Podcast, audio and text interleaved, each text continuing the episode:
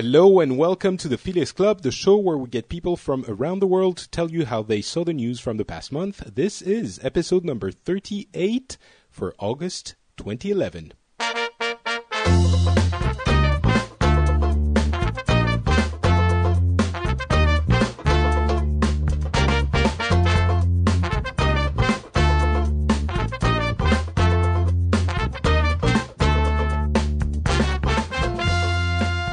Hello, everyone. And first of all, I think I deserve a round of applause for finally saying 2011 in one of my shows. Um, it only took me like eight months. I, I used to say, I always say 2011, which is ridiculous. Um, hello, everyone. Welcome to the show. This is, of course, the Phileas Club, where we gather people from around the world and get their views on uh, basically what's happened around the world with that little. Um, little difference from what the news channels you'd usually get, which is they will tell you how they saw the news that came out uh, from the perspective of their country and culture. So I'm very happy to welcome a, a crowd. I think it's the biggest show uh, we've had in quite a while, if not ever. You're We talking are- in sheer size, not prestige, right? Because there's nothing prestigious about me.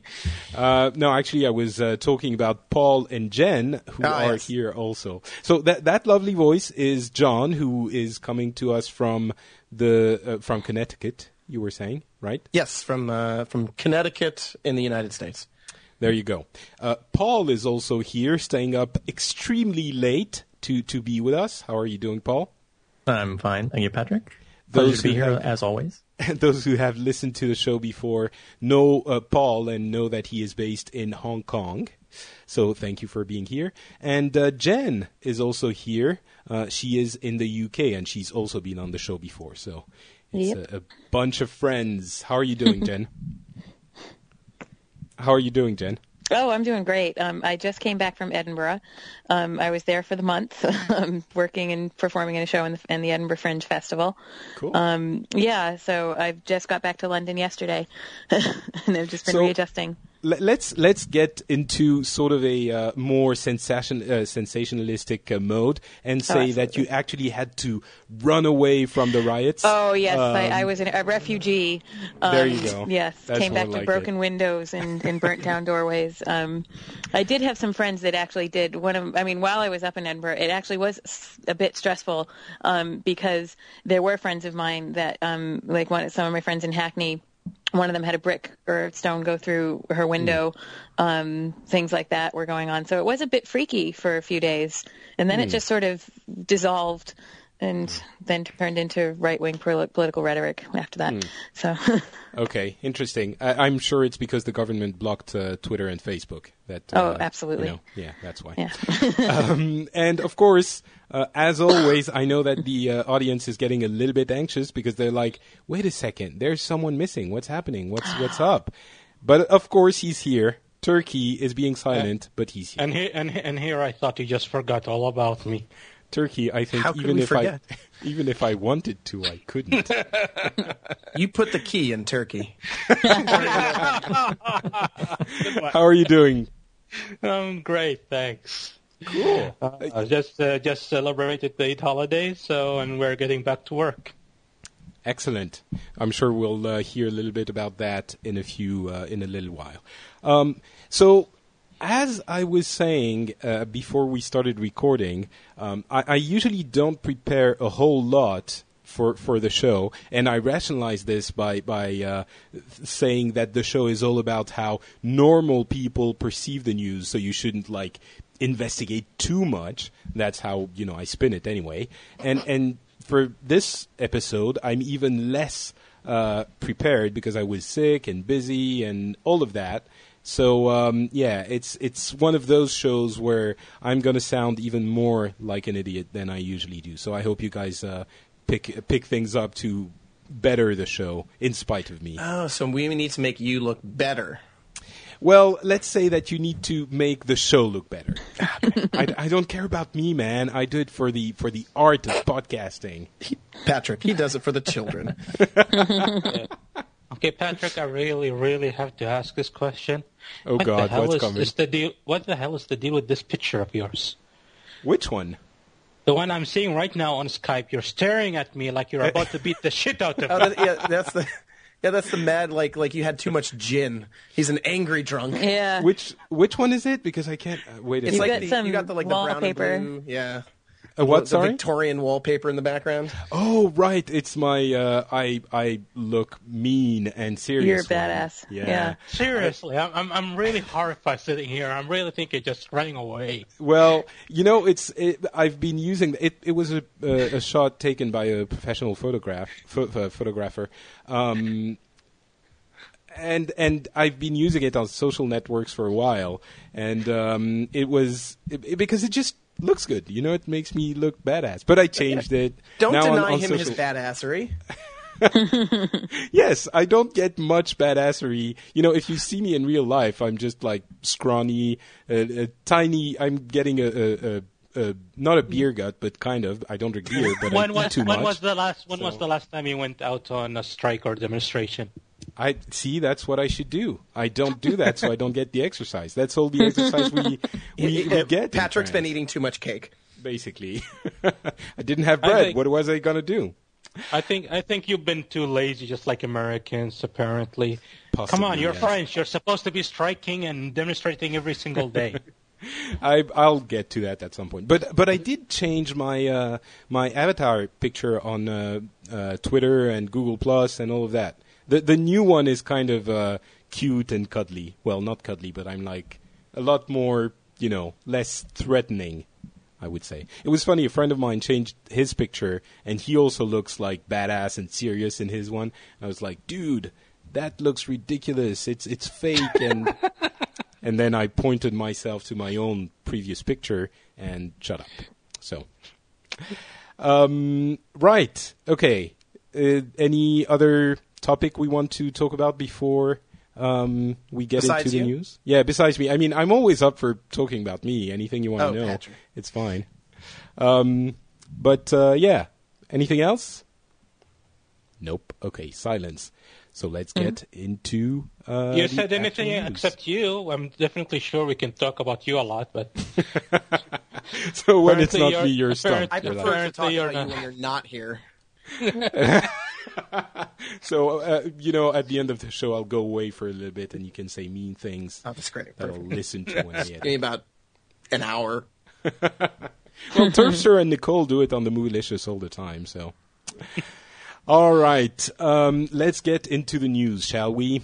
Yes. Uh, th- so I guess the first thing that comes to mind that has been on the news nonstop for the m- last month, even more than it had been before, is of course what's happening in uh, in Libya in conjunction with the uh, Syrian news. So, for those who don't know, I'm sure they do not exist, but just in case they just woke up from a long coma and decide to listen to the Phileas Club, which is you know a great choice.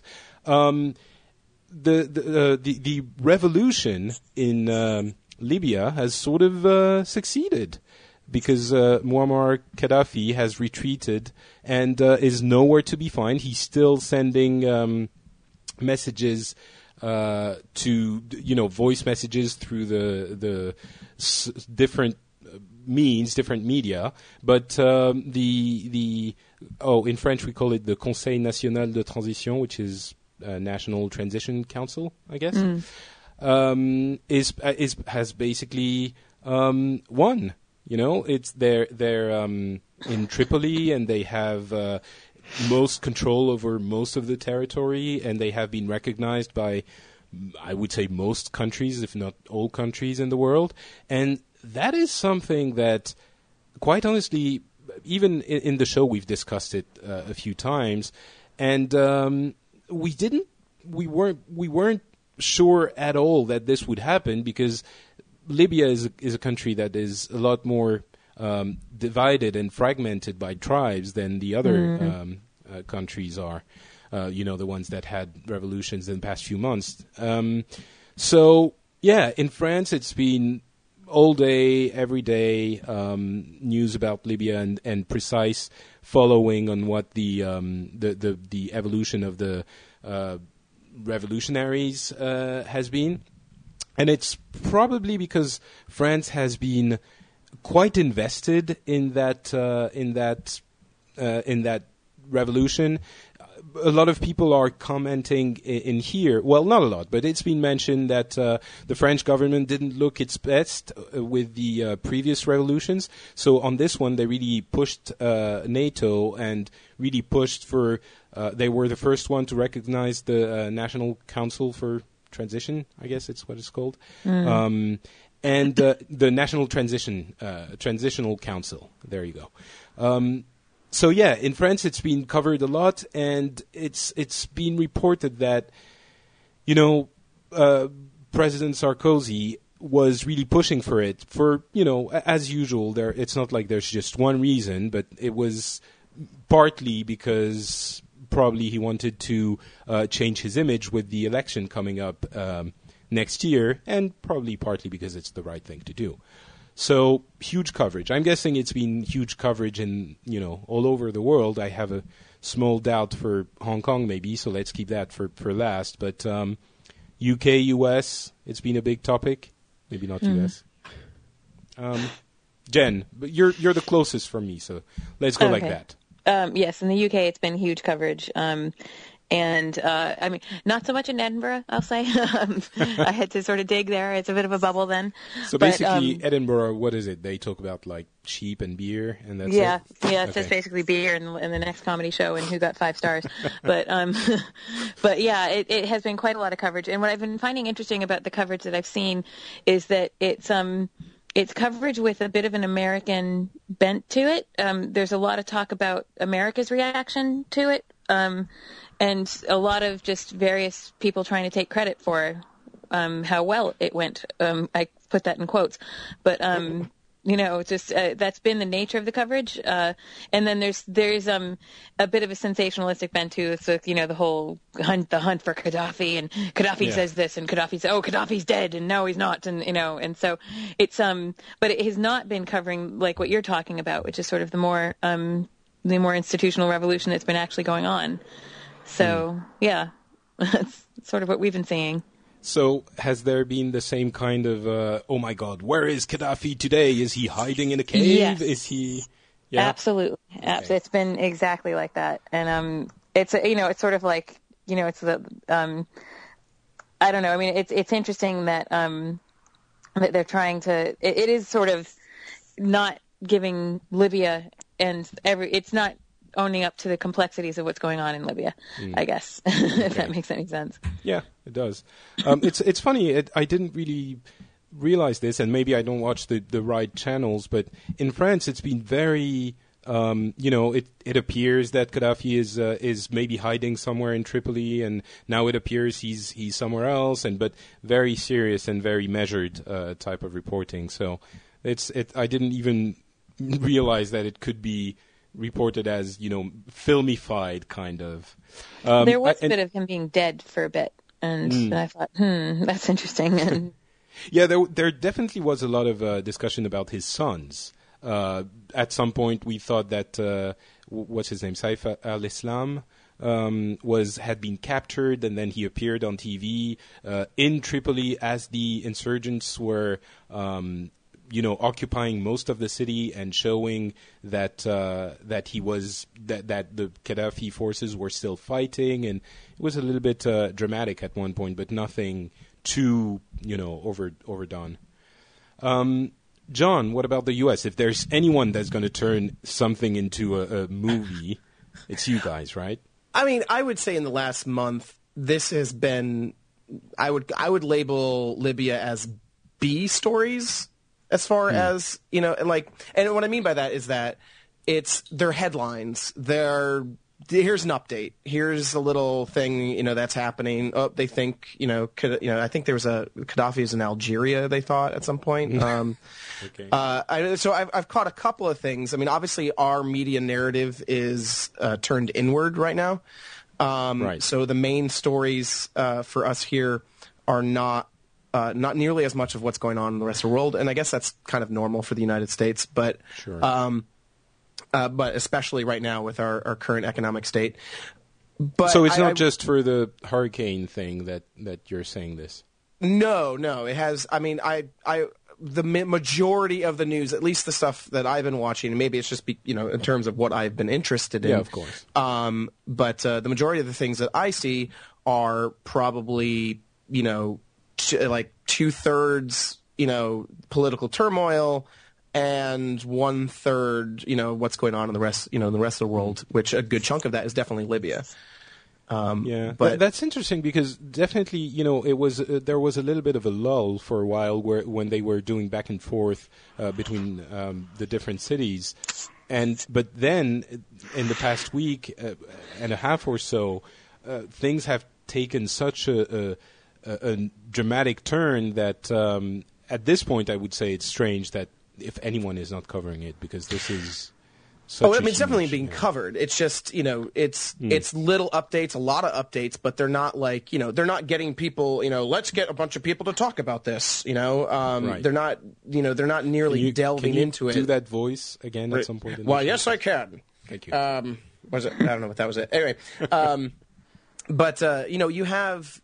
I I, th- I think right now the for me the most interesting thing that's ha- happening is the term. As soon as as soon as it becomes scandalous for us, um, then we're a little bit more interested. Now things are starting to come out of Tripoli about uh, the CIA connection and a congressman's connection to Gaddafi, and how we've been sort of helping them even recently um, you know, and in the past years finding insurgents and things like that. Um, Ooh, and our, I our didn't ra- hear that. Rather are somewhat close relationships with Gaddafi's regime.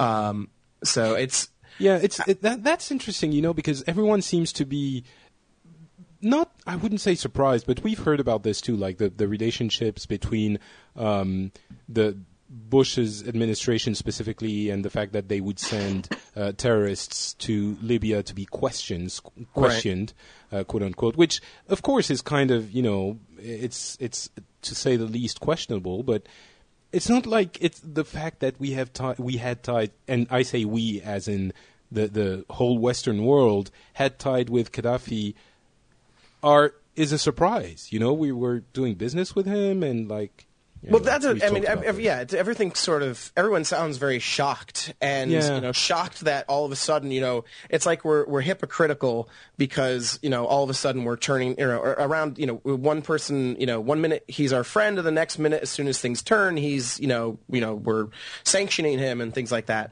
and Well, I, I- I mean, yeah, why are people and- surprised by this? Because this is us relating to who we have to relate to in the government, Mm. and we have to make those relationships. And as soon as, as soon as things start to turn, I mean, you know, does, did anybody really think that like America as a whole is like really friends with you know these regimes? We cooperate and we get what we want out of them.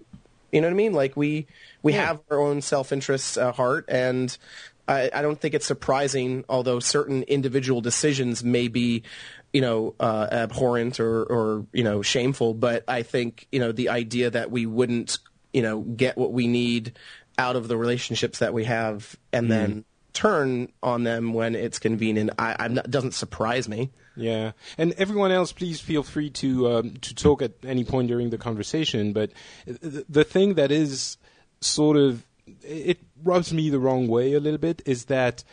Oh my God! Look at what the administration was doing with Gaddafi's regime, and I'm not just talking about the U.S. I'm sure you know we were doing business, as I was saying, with him, and France had close relationships with uh, Gaddafi, and eh, again, it rubs me the wrong way that people are sort of discovering this. And when we were talking about the, the previous ones, you know, with uh, Ben Ali and stuff like that, I was saying France discovered that they were dictators. And in that sense, we sort of did our uh, mea culpa, you know. It, it's true that we didn't really see it as it was, partly because of the, the media, partly, you know, lots of things. But with Gaddafi, he was on the terrorist lists for a long time, and we did work with him. He came to uh, France, uh, among many other countries, and there was a sort of mini controversy at one point because he he had his tent in the uh, whatever garden or something. But it everybody knew that when people now say, uh, when I say people, I'm like when the I mean, when the um, journalists are reporting, and look at this, we discovered that he had relationships with the Secret Service of this and that country. It's like, that's not really a discovery. I mean, we find the, the papers and we have proof, but it's not surprising. And appearing surprised is sort of very hypocritical for me. Mm. Um, anyway, but it's it's also being reported like this. Um, all right, Turki. I'm sure you'll have an interesting take on uh, the latest events in uh, in Libya. Yeah, uh, I think I told Sorry you for from waking the, you up there. Ah, dude, I'm just tired. I just, I, I, I just, I just came from shopping, so marriage life is not easy. So exhausting. Yeah. Yeah. Yeah, they they they t- take you by the hand. They pull you out of your home, and while you're relaxed, they take you out to the supermarket, make you shop and spend money, and Stop! You're gonna scare Patrick. and make you buy food and stuff, and it's unbelievable. Yeah, like, do we really need food? Point taken. so, uh, I think I told you before that this guy is a nutcase, and there's no definitely he's gonna do everything in his power to stay in power, and that's apparently what he's doing. Uh, it's been uh, huge news. Uh, uh, wait, wait, wait. Are you, to, stay in power, are you saying Yeah. that there's a feeling that he he's still sort of in power? Because here it's like it's finished. He's out. That's Dude, it's done. st- is he or is he not still in Libya? We, well, that's the thing. I mean, we don't really know, but the No. way we're we're seeing it here is, you know, mm-hmm. Bassa, Muammar- it's, it's, Muammar the, the Gaddafi battle is himself. finished. Yeah. the Muammar Gaddafi himself is still there, and the battle is not finished. There is still battling mm. going on. If you follow the news carefully, you'll find there's still a lot of battling going on. There mm. are still a lot of people who are loyal to him who are mm. fighting, and the guy keeps on sending out all of these messages, audio messages. On he has two TV channels that are still working that he promotes and he pays for. One comes out of Syria, the other one I'm not really sure from where.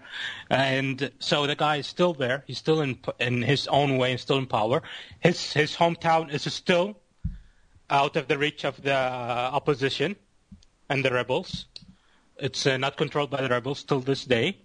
So the guy is still there. He's a nutcase. This guy would rather destroy the country, blow it up in a nuclear bomb, then turn it over to anybody except him.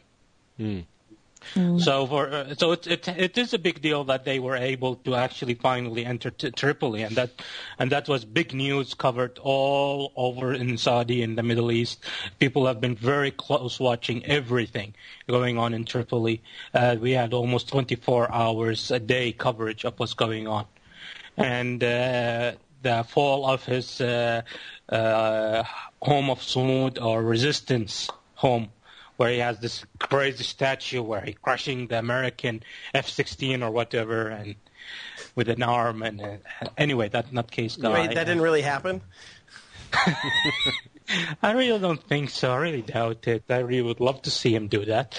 So, so the guy is still in power in his own way. He might have lost much of it. Uh, the rebels have, might be winning. They might be claiming that they're winning. They might declare that they're going to move the government to Tripoli from Benghazi and so on. And and it is a huge success for them, definitely. I'm not saying that they did not succeed. They definitely had a huge success. They have proven that they had they can do more than what they was expected of them, uh, and they're doing very well. However, that nutcase is still there, and he's going to be there. And the only way he's getting out of there is either to the grave or to jail, and then most likely to the to the grave. He, he's not going to leave voluntarily, never. That's interesting. We we really get a feeling here that the deed is done. Basically, it, yes, there are there's still fighting happening here and there, and yes, we haven't found him, but the the largely the battle is kind of over. Um, in the Is way this wishful thinking on the media's part then? I mean, is this is this us going? Let's be done with this. It's it's over. They got Tripoli. It's obviously it's done with. You know, let's move on. It, it might be skewed vision from the West in general. You know, it might be that we don't really understand the country as a whole, and uh, fr- in the Middle East and the Arab countries, knowing the the guy and the the country. Well, I'll let Turki talk rather. The, the, than the question, assume. the real question is, are they talking about the end of the war or are they talking about the end of Gaddafi? That's the real question you have to ask. because those two are completely different. Mm. It's not because because I don't the think we separate them that much here. Yeah, we, it's sort yeah, of that's that's that's why I I- that's why I mentioned it because the war definitely did not end. The war will be continuing, and it might even ex, uh, be, become worse by time. Because we are talking about a country where people just went on the streets. If each one got their own arms, they are divided. They might have one uh, control headquarters, but they are all divided. You have the Tripoli uh, brigade, you have the uh, Mountain Brigade, the Jabal Brigade, you have the Benghazi Brigade. They all have different leaders. They have all different ideologies. They have they completely think differently, and and it's So do you so think this- It's so misorganized that people are just praying, especially here in Saudi and, and all the Arab countries are praying that that this transitional government, this uh, opposition government, could actually f- take control and take control of these uh, brigades and different divisions. But things don't look like that. We do expect that there will be a, a civil war for a while. And this is the biggest, biggest problem in, in uh, Libya. Libya is still a tribal country. And, and you're not talking about a civil war between Gaddafi and the No, rest no, of the country. no. You're talking I'm talking about between the everyone else. opposition. Yes, Yeah, exactly. Be, yeah, be- exactly. Because Tripoli, uh, Libya is a very tribal country, and, and for example, uh, I don't know if any, if any of you heard. You know the military leader who was assassinated just before Tripoli. I think you all know about that guy. Yes. Uh, and this guy, his tribe is now threatening that they will go to war against the opposition if they don't bring within the next, I think it's the next two days, the people who killed the uh, leader, the army leader. So you already are seeing divisions. You're already see- seeing people threatening to go to go to arms and uh, go independent and fight for their own beliefs, whether it's tribal Okay. or religious. That's yeah, very interesting. That's really something that we didn't. Uh, we do not get that picture at all here, and I Yeah. think you know. And, and, and of course, if we're going to talk about Gaddafi himself, Gaddafi still controls his own hometown. It's still completely under his control. The opposition did not go in yet, and they still are fighting to get it. And he's still How resisting large- very hardly. How large is the pro-Gaddafi zone in Libya? It's now? right now. It's it's uh, considered uh, very tiny. All right, but uh, it depends on your view. If we're talking about the zone on the city basis, yeah, he, I think he only has two cities left that are fighting in his name. However, if we're talking about region-wise, as far as we know, he could still be controlling 50% of the country. Keep in mind, Libya is mostly a desert and mountains and people where people don't live or there's no access, especially to the southern parts that are far away from the sea. So those parts, as far as everybody knows, they could all be under Gaddafi's control till this day. Right. Okay. Um, uh, sorry, Jen. Did you want to say something? Yeah. Oh no, no. It's just um, apo- sorry for earlier. I just I had an incoming call and just kind of bumped me. But um, no, I mean, what I, I was just sort of echoing what you were saying there. There has been no real coverage about the fact that this is destabilizing um, a fairly um, significant place.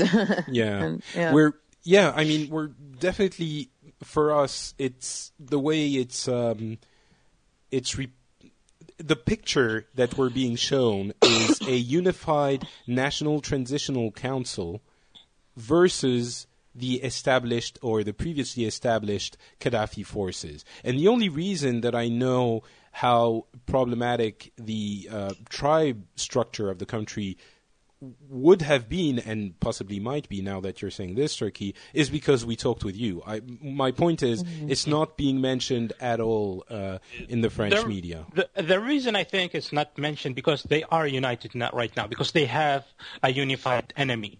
The enemy Right. of my enemy is my friend, and that's what's going on. But as soon as Gaddafi is out of the way, then we need to start worrying about the situation in that country. And and as Gaddafi is losing power, th- those uh, divisions are starting to come out slowly. But as soon as he's completely gone, then we really need to worry because we don't know how bad. If, if, if the country is blessed, then hopefully nothing of this is going to happen. People at the end of the day will settle and make peace together. But if things go out of control, it's really going to be a very bad time for Libya. um, paul i'm guessing you're you know china and hong kong are very far away from these uh, questions but uh, How is it uh, being reported on? Well, we've gotten some coverage of it here, um, a bit less in mainland China itself, because it's seen as being part of this um, this, this, Jasmine revolution, and uh, they were afraid in the mainland that that was going to have some people out in the streets protesting and spark something off there. Sure. So they've kind of had to be very careful with the news um, as they've released it. We've gotten plenty of coverage here in Hong Kong, though.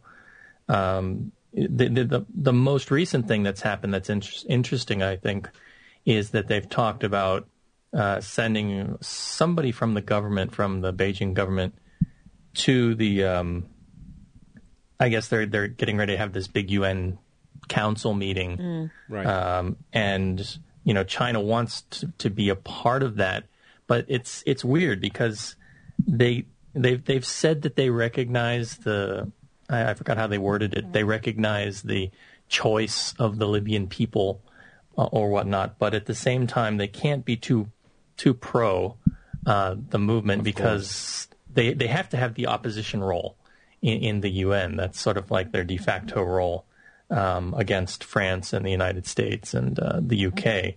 But also because I don't think they really want to be supportive of a movement that they could see spring up in their own country. Yeah. Um, and so, but at the same time, they're very interested in the resources there. They have a strong need for energy, be it from uh, Libya or from Iran or from Iraq or Afghanistan. So wherever they can get uh, energy and resources, they're willing to do what they need to do. Um, and if that means they have to come in and, and, and recognize this new government mm. as much as they might not like to, um, the, the, they're willing to do that. So, and, and that goes back to a little bit of the history, you know, uh, the founding of the CCP and everything in, in, and of itself was a people power movement. But now, you know, going back to 89 with Tiananmen, um, they've had to distance themselves from anything like that because they themselves don't want yeah. to be ousted from power, as I'm sure sure Gaddafi didn't. I mean, in talking about Gaddafi too, I, the thing that struck me was it was a couple years ago they had that incident where was it Scotland released the um, the the guy who was responsible for one of the terror attacks in in. Mm. In, and they sent him back because remember. he was supposed to be ill, and then it turned out he wasn't yeah, ill, and everybody was like, "Oh, this is a deal for resources or something," and it looked really bad, mm. um, both for Scotland, but especially for Libya. And I think that kind of put the well, nail in in Gaddafi's coffin on the international circuit. I, I just want to point. I want to point that uh, it's not that he wasn't ill. He is ill. But the problem was that he, his, he wasn't seriously ill as they thought. However, right now he is unconscious. They did go and visit him at his home. He's unconscious and he's near to death. Okay. Um, the um, the oh god, I forgot what I was going to say. Mm. Something intelligent about China. Um, hmm. okay then let's move on to something else. Right. Uh, China also has a lot of. Uh, a, a, lot invested in Africa in general. They're, you know, maybe they, they are seeing, I don't know, Libya as a potential additional uh, uh investment opportunity. Also, uh, when I say investment, I mean you know building factories and uh, creating relationships, long term relationships with the different countries that maybe don't have the resources to um, develop their infrastructures themselves and create them, creating a different market for them uh, for actually, China. Actually, I think China and Russia are going to struggle in getting into Libya because they already were there during Gaddafi's re- regime. So, right. uh, and they are the ones uh, that lost the most. Well, uh, also what we're seeing now is sort of a um, we're also almost maybe that plays into what what we're perceiving as it mostly it's mostly over, the battle is mostly over, is that a lot of countries are now starting to ask for their due kind of. You know we're starting to see people sit down at tables and go like all right what deals can we make and i'm talking about monetary deals now you know mm. uh, gas and things like that and how are they going to uh, use the resources in libya and so that also adds to the you know they're getting in line basically, and France is of course one of the first are, people in there line There are because two two countries that are on the top of the list, and they took very good advantage and they won, which is France and Qatar. oh Qatar also. Yeah, Qatar was one of the first uh, countries to recognize them, and it was one of the first countries to provide them with weapons. Hmm. And it's the first country that m- struck a deal. Qatar is officially now their marketing arm for their oil, for the opposition oil, since Okay. the, they, they took over Benghazi. All right, I, we could talk about this for a long time. Just one other thing, maybe a, another question to Paul. Um, I might be completely off, you know, any kind of reasonable thinking here, but how is how do the Chinese, maybe not so much Hong Kong, but to your knowledge, uh, mainland China, see the Middle East, the Arab countries, and you know um, maybe Northern Africa, are they sort of part of the Western world in general, or are they considered something different? You know, a, a different uh, part of the world completely, or is it everyone outside of Asia and maybe even China itself is just the outside and they're someone else, and we don't really differentiate? Yeah. Um, you know, it, it- I don't. I don't have a lot of experience in discussing um, Africa specifically with you know people I know and, and, and friends I have in the mainland, but for sure the mainland is a, is a of prime importance because of the resources. But I think that a lot of And people look to at be fair, I'm, I'm putting you on the spot here because you are in Yeah. Hong Kong, and you know you don't Um, have. I mean, I, the, the, the person who's probably that I know that's probably the biggest expert on this is um is Eric Olander from uh, Yeah.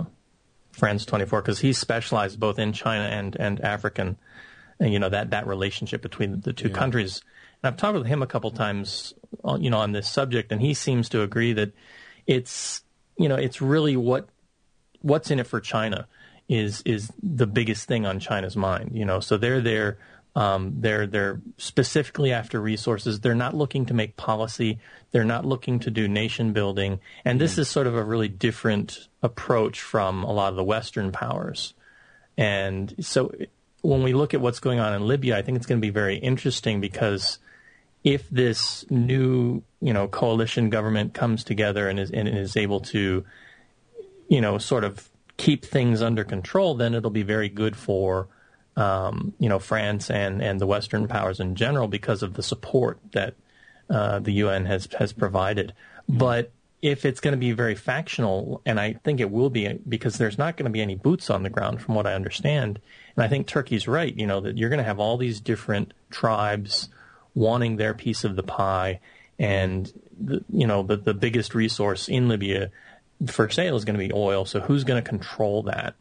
And I could see a lot of infighting happening. And of course, China's not really going to care. They're just going to make the deal with whoever is going to be in power and whoever will deal with them.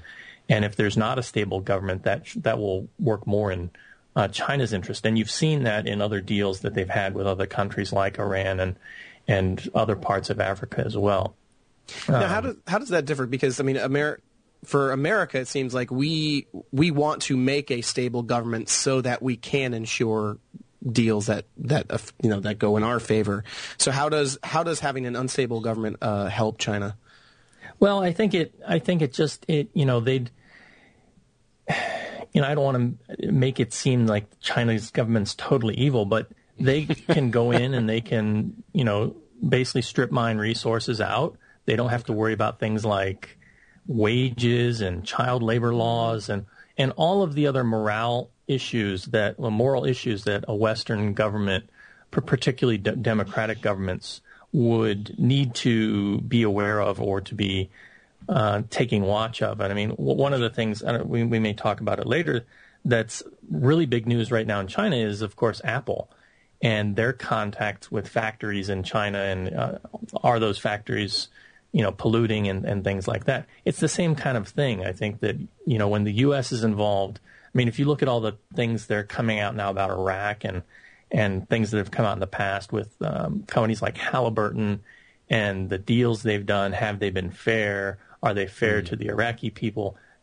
If you're dealing with a government that's a dictatorship that's just there to make money for themselves, and China's just interested in getting resources. You don't have to go through all those moral niceties. Right. Um, okay, one last question to Turki, maybe. Uh, actually, to everyone, but um, there's is there a, a view um, that the reason that the insurgents are winning are are sort of uh, I don't want to say winning anymore because Turki is going to yell at me, but uh, um, are they winning? It's just a matter of uh, Okay. uh, how much are they winning. so the it's the reason that they're winning. Uh, I, I guess how mu- how much how how much is NATO involved in that, and how what's the the how uh, big did is NATO's role in their victories? Because there's definitely uh, uh, I could definitely see uh, some some uh, countries or media saying, "Well, you know what? It's it's it is a, a grassroots movement, but really it's the NATO pulling the strings." Is that the case at all, or Oh, definitely, definitely. They would have zero chance without the NATO. The Well, NATO we're not talking about NATO troops, right? We're talking about no, no. Air, NATO air. resources. Oh, okay. no? But I mean, NATO wh- wh- air.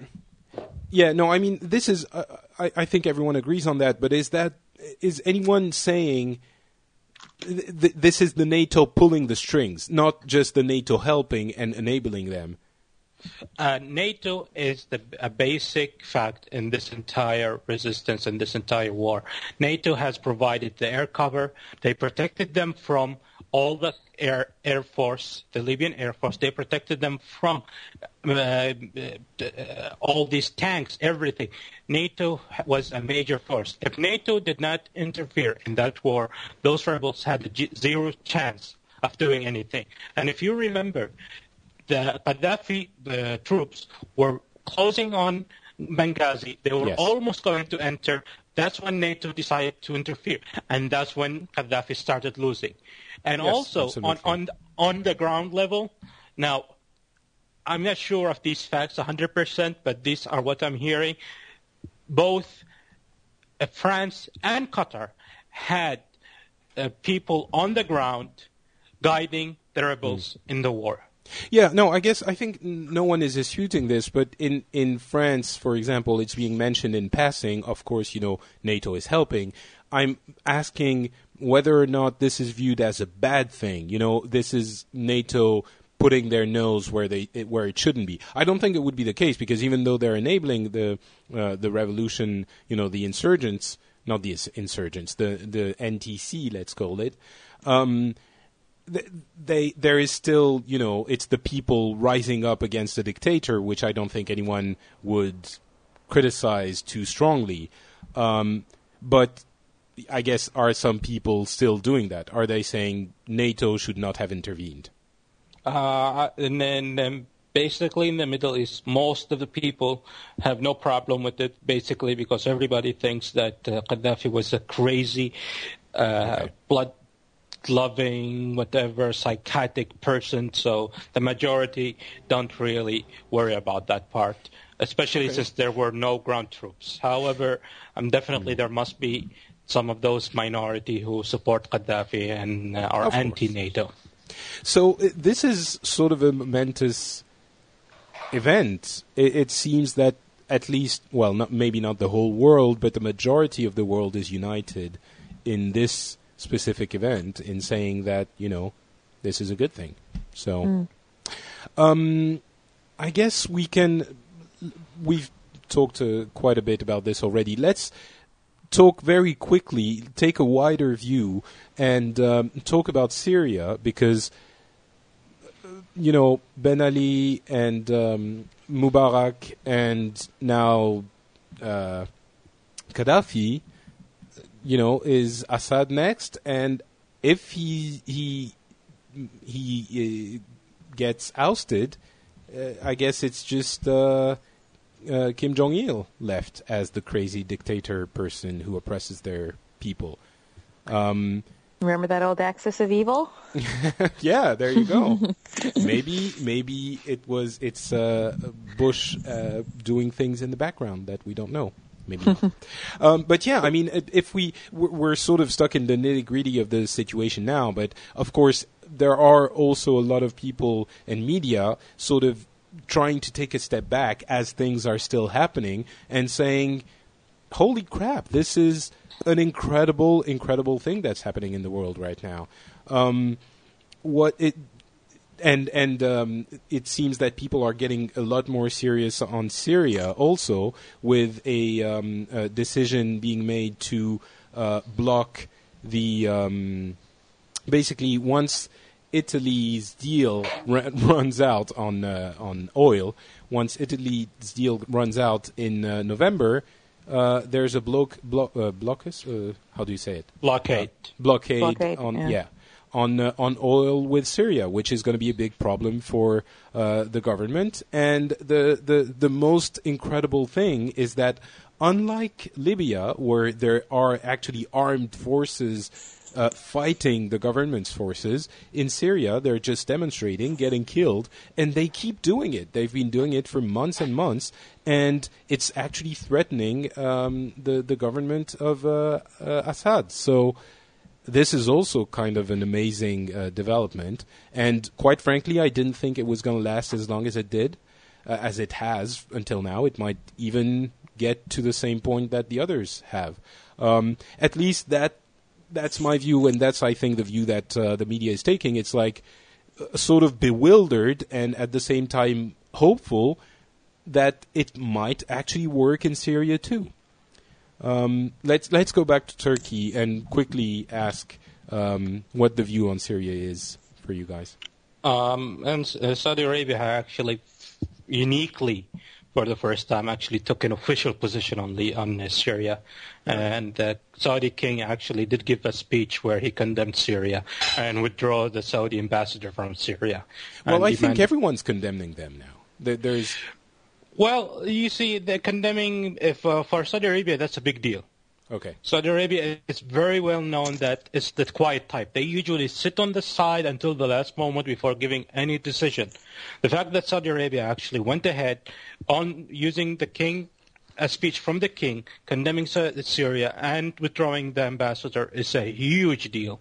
And I think that's a huge support for any other governments. And it actually got the support. It led uh, to many other governments that were sitting on the side to support Saudi's positions against Syria, especially in the Gulf countries. So it's, it was a big deal. And uh, I think the reason behind that, because as you said, these are pure demonstrations. There were no weapons, and they were being massacred like crazy. And that's just And one are. thing. And they still are, and they are still refusing to to fight back. They still d- believe that they should demonstrate. It should be a peaceful demonstration, and they don't want to kill each other. So that's gigantic, and that's really making a big deal right now in Saudi, and it's going to make a big deal in the position against Libya, uh, Syria, and Syria is officially whether it's, it happened or not, and since even though it's not happened, the Syrian government has lost, and it's going down sooner or later. Okay. Uh, uh, Assad is not the crazy madman that Gaddafi is, though. So, is there also the, uh, you know, the the popular uh, um, uh, is also the population uh, behind that uh, condemning of Syria? Well, uh, Gaddafi might, uh, uh, uh, Bashar Assad might not be the crazy psychotic guy like uh, Gaddafi, but I think what his uh, troops are doing have just changed that image dramatically, and that's what people now see him see him as a crazy, uh, blood-sucking maniac.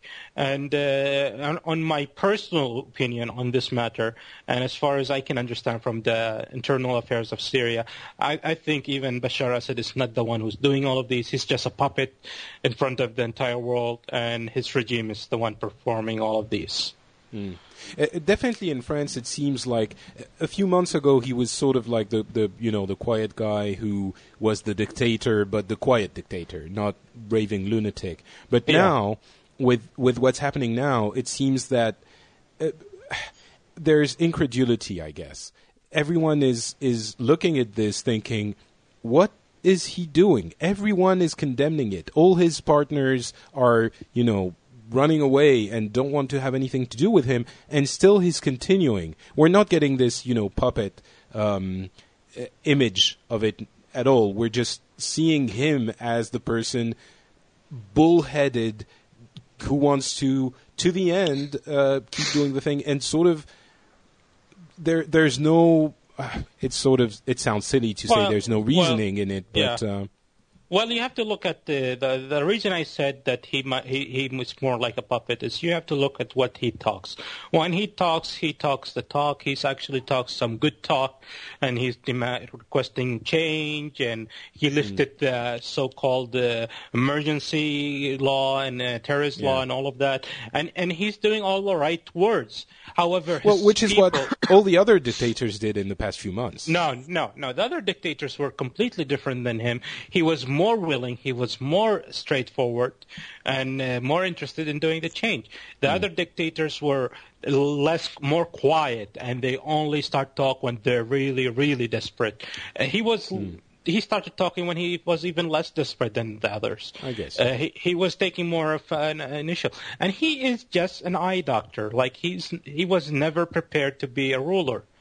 Uh, the real uh, ruler was supposed to be his brother who died in a car accident Right. bef- long time ago. So this guy, uh, and I'm only saying this from my personal point of view. I'm saying from what I see and from what I know of him. As far as we know, he could be the person who's giving those orders directly for all these massacres. But as far, but personally, I, don't, I doubt that. I think he's just a puppet who's being played by his regime. Mm, and he's sort of losing uh, losing touch. Well, maybe not losing touch, but he's not really managing things the way they that he would want. Things are not going the way he want he would want them to go, or Yeah, I don't think the, the things are the way he would want them to go. Hmm. However, he is a blood-sucking bastard as long as he's just sitting there and not stopping it. So Okay. whether he's doing it or not, the question is he's sitting there and he's not condemning it or stopping it. So Okay. it doesn't really matter whether he's doing it or not at the end of the day. It's a very romantic view of him. which one? what do you mean? Well, Turki's Turki's view of him is very, you know, rom- I mean, it's the idea. I mean, that's like movie of the week right there. you know, I mean, like as far as like you know who you know, but we don't know. All we see is him, and all we see is the action of the regime as his actions. So there's really no way to tell the difference. I think, other than as you say, the difference between the actions and what he says. But I, which I don't. reflects on the regime more than it reflects on. I mean, Mm. it reflects on him. Um, I mean, what I've noticed was that there was there seemed to be I don't know was it a couple weeks ago? It seemed like oh things might be calming down because he was saying all these things. Oh, the rest assured we're, we're, that this crackdown is over. But then yeah, the the exact opposite sort of happened and things have been getting worse and flaring up and there's more of a crackdown going on. Is it even going through the holiday? Um, but it just strikes me that. Um, yeah, it, it that doesn't change the reflection of him. It still reflects badly on him no matter what. Yeah. Yeah. I think Turki needs to get in touch with Quentin Tarantino and get him to work on a movie called Bloodsucking Bastards. I'm sure he would do it too. Um, all right, so John, um, I guess since the the since Libya sort of took a back seat to other news, I'm sure Syria was barely mentioned. Uh, here and there, but yeah, I mean, it definitely, it, it definitely was behind Libya, and just you know, i i again, you you go through when you watch the news, it's they'll ramble off, uh, you know, uh, it's like in other news, you know, Yeah. these five things happened, and but we're gonna go back and talk about this now. Here's our panel.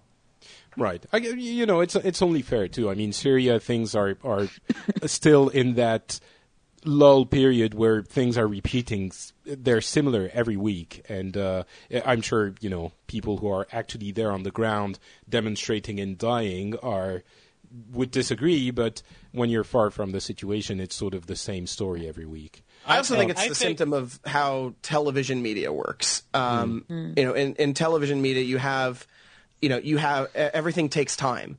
Everything is, you know, um, you know, uh, you know, airtime versus print media.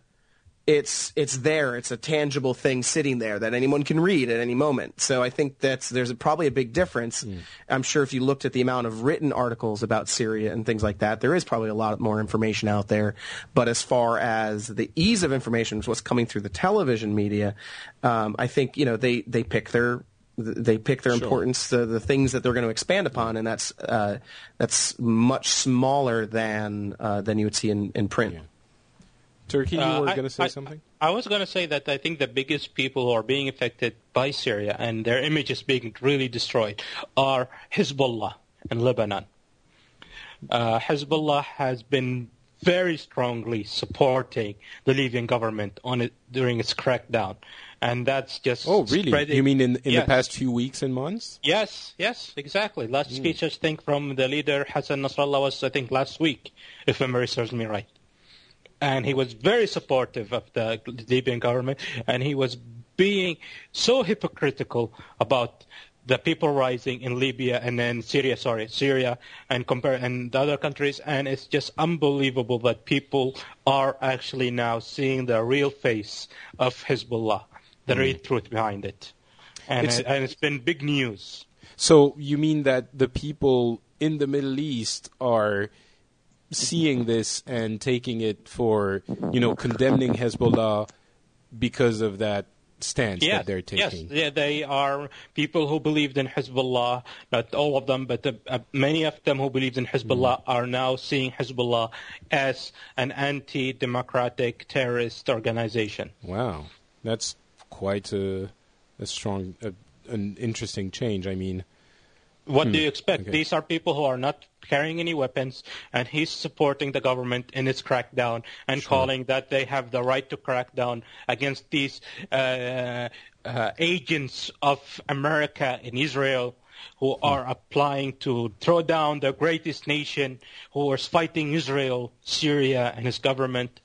And apparently he supported the Libyan movement against Gaddafi.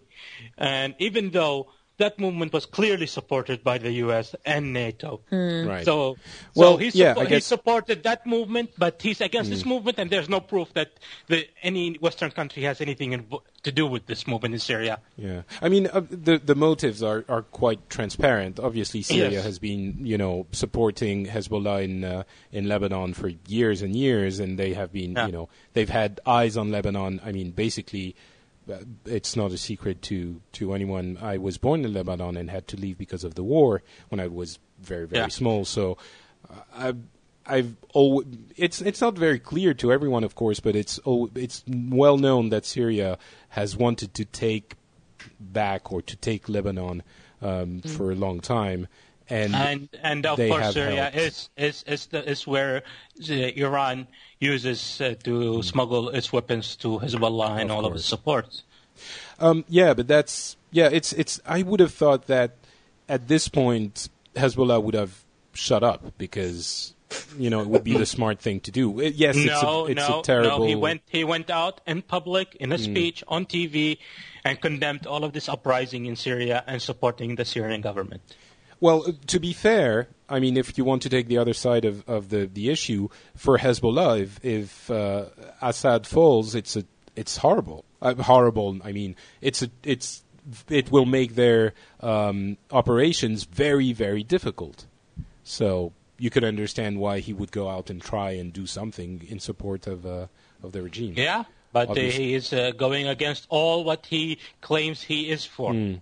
And the, the hypocrisy is the yeah. thing that is. I mean, it's difficult to not draw a parallel between uh, the Palestinian population in Israel and, you know, basically fighting against oppression, uh, or at least that's their rhetoric, and the rhetoric of the Syrian people who are also fighting against oppression. So I can see how if you condemn, if you don't condemn the Syrian government's action, it would seem extremely hypocrit- uh, hypocritical. Mm.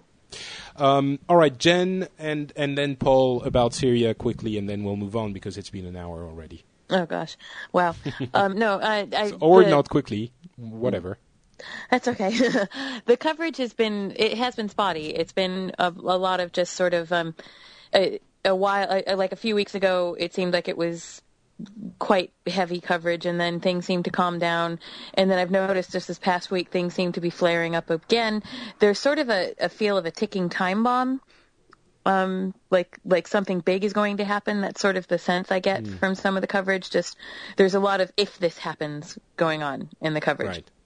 Um, uh, but other than that, it has definitely been taking a bit of a back seat and now is coming back uh, around these parts. Yeah, I guess it, it feels like we're reaching in the coming weeks and months the conclusion of that whole uh, Jasmine Revolution um, thing. So, well, let's hope it, it does happen. On to the next Middle East crisis, you know? Well, yeah, I mean, the other, maybe we can talk about this a little bit um, afterwards, but the, the sort of post party wake up difficult day is going to be the realization for a lot of uh, Western countries that now that the dis- dictators aren't in place anymore, it will leave you know the the field wide open for the um, Islamist uh, Islamist um uh, ideologies to take hold, and uh, that might become a problem in the coming uh, the coming months. And Jen is uh, running away, uh, running around in amongst trucks. Sorry, yeah, that just, um, I, I had to go change the laundry. No worries. I need to turn that off. No problem, no problem. Um, so yeah, Paul, uh, Syria, anything? I guess again similar to John. If if Yeah, Libya was pretty much the same. Um, if you hunt around for it, you can find Yeah. it. But if you're just watching like the half-hour evening news, it's not really showing up much. John, anyone in the U.S. pointing out the fact that uh, this might become, you know, this might spawn. Uh, Isla- when I say Islamist, obviously I'm not talking about uh, regular Islamist regimes, uh, uh, uh, you know, Muslim regimes. I'm talking about uh, extremist regimes. Any anyone pointing out that this is now a possibility in the coming years? Probably if you watch Fox News, um, do but uh, yeah. I'm sure that's the that's the general narrative. But uh, it's, I mean, for the most part, I, I mean, there's always the concern of of what's going to happen in those countries. Um, you know, as uh, as governments are being overthrown and and one, uh, you know, a dictatorship leads into into what? Um, Right. but I I don't I don't think the I think the narrative in the mainstream media here or the I don't know maybe it's the liberal media whatever you want to call it um, is is mostly focused on on just the uprising and and just the the populist sort of movements um, and you know a lot of comparison to you know our own issues and populist movements in the United States and things like that um, but How uh, so?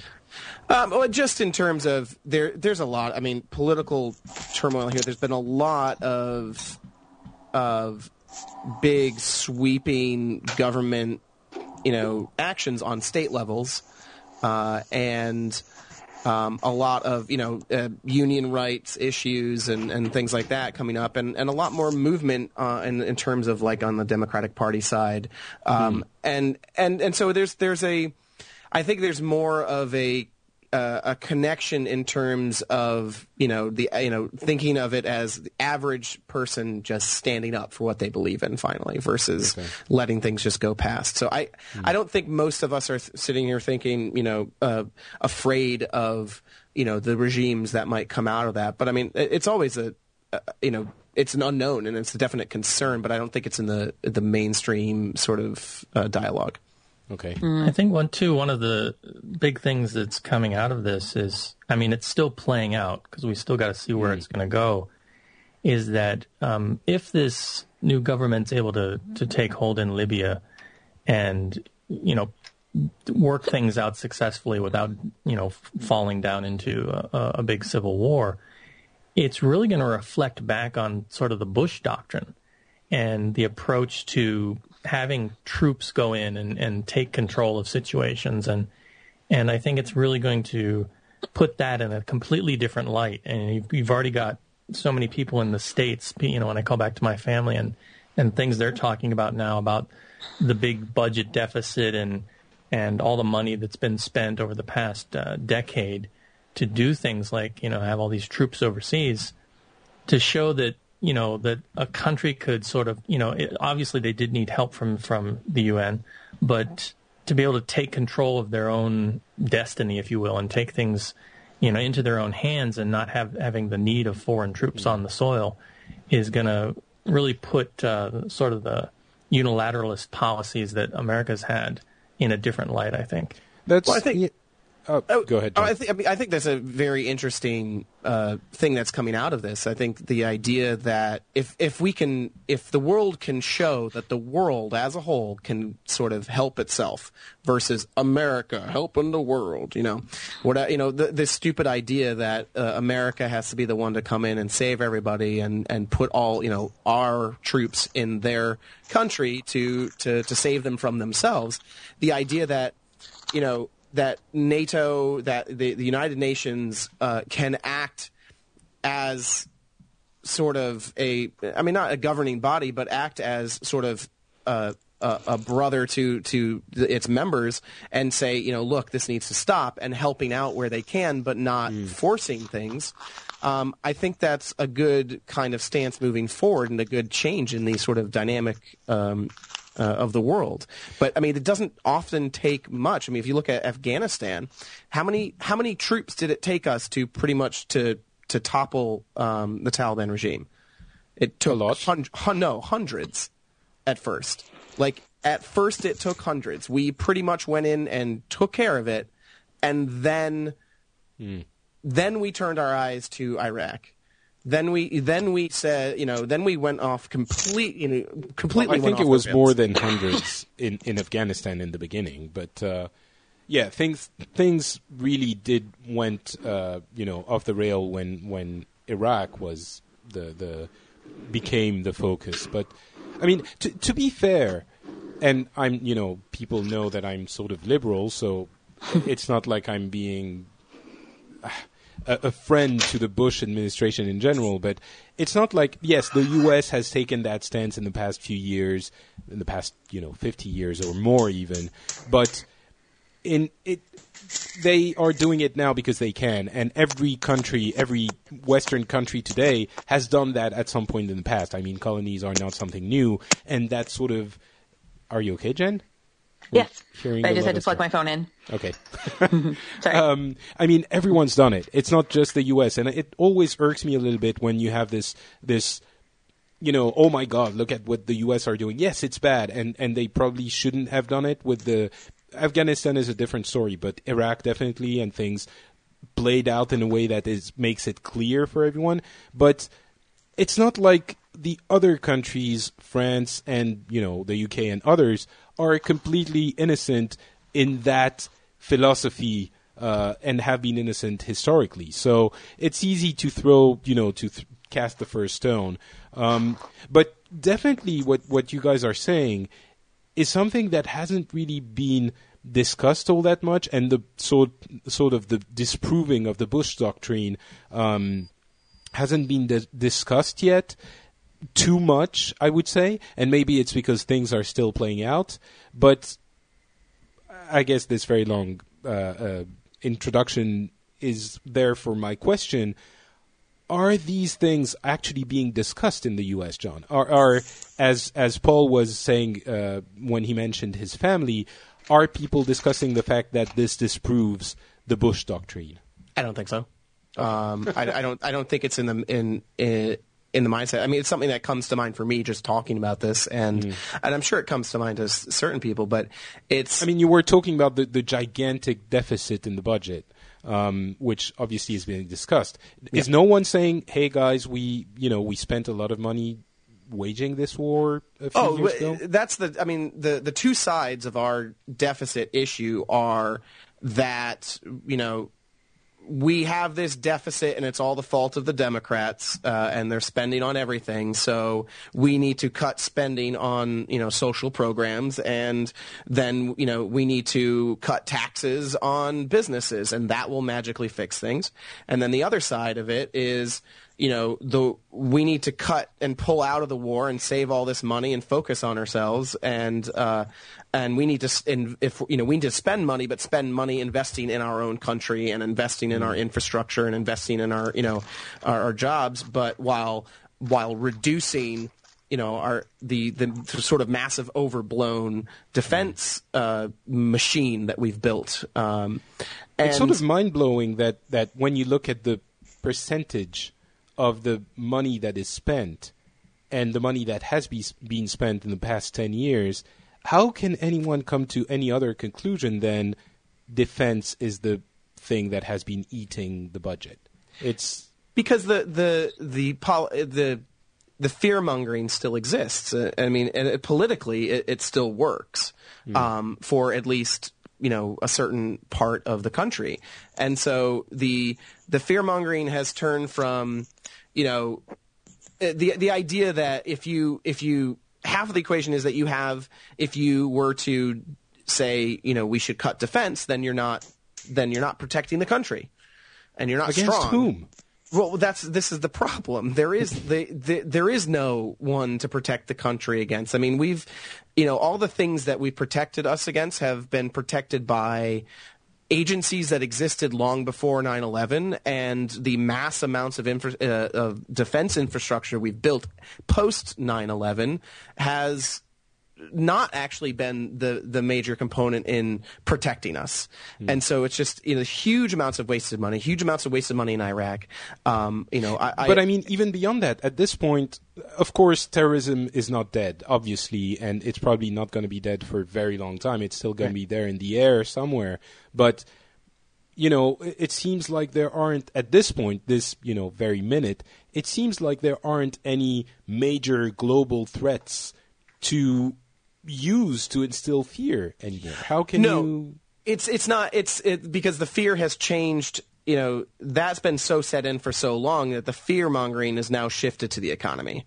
Mm-hmm. And and so the the fear mongering is that you know it, it's all it's it's everyone arguing this you know two different sides of the same issue now. It's all about the economy and all about job creation, except that you know one side is saying that you know that in order to create jobs we have to we have to give money to corporations.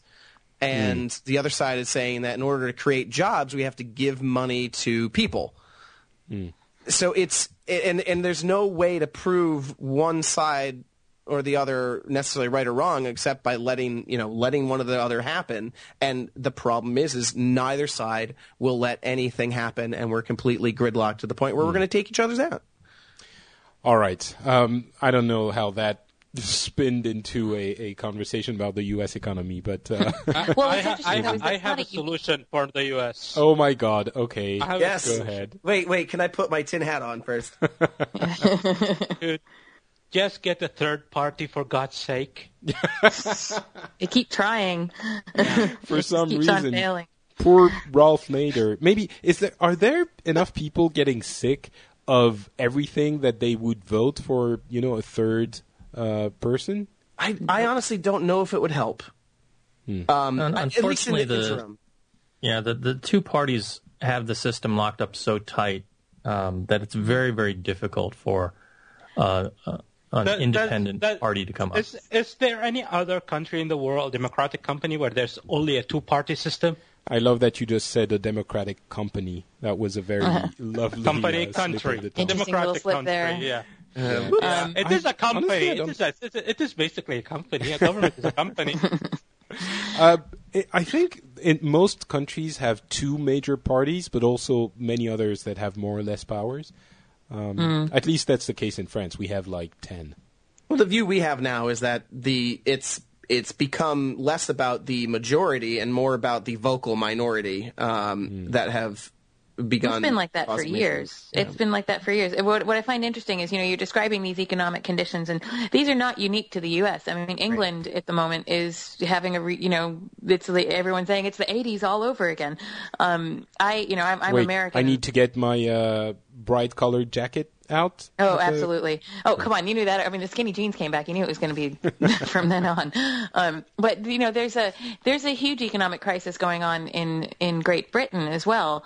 Um, you know, one out of every five young men is jobless at the moment and has no prospects for jobs. The unemployment is skyrocketing, and um, it's but it's not taking while there is political discussion around it it's not taking nearly the polarizing um, levels that america takes it to in terms hmm. of the the right versus the left and all that kind of stuff. I find that just generally, when you take any sort of American news, you can kind of reduce it to it's the right versus the left based on whatever issue they use at the time to bludgeon each other with, Yep. and hmm. the issue just changes around. But it's never actually about the issues. I mean, at least in in the UK, hmm. I can see that the while there is um you know at the moment the rhetoric is swinging more towards the right especially after the riots. There's a lot of you know course, kids these days need more structure and discipline blah blah blah. But it's um Which I, I sort of guess that you're not really for uh, by the tone well of your I.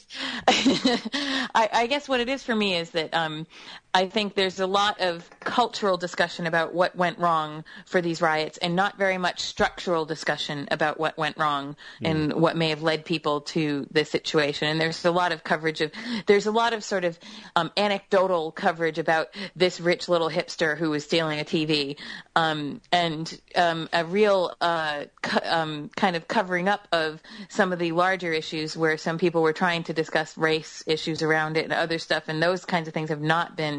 I mean, the the, the you heard about the Darcus Howe interview The that happened on BBC. Um, Darcus Howe, who is a, a Caribbean, Afro-Caribbean writer, um, who was interviewed by the BBC uh, right after the riots, and he um, he went on a diatribe about uh, the race issues that his son was, his grandson or his son was facing around a lot of this stuff, and that, that people are angry about that, and that's a lot of what led to, at least where he was, a lot of what led to the riots. There was a lot of anger.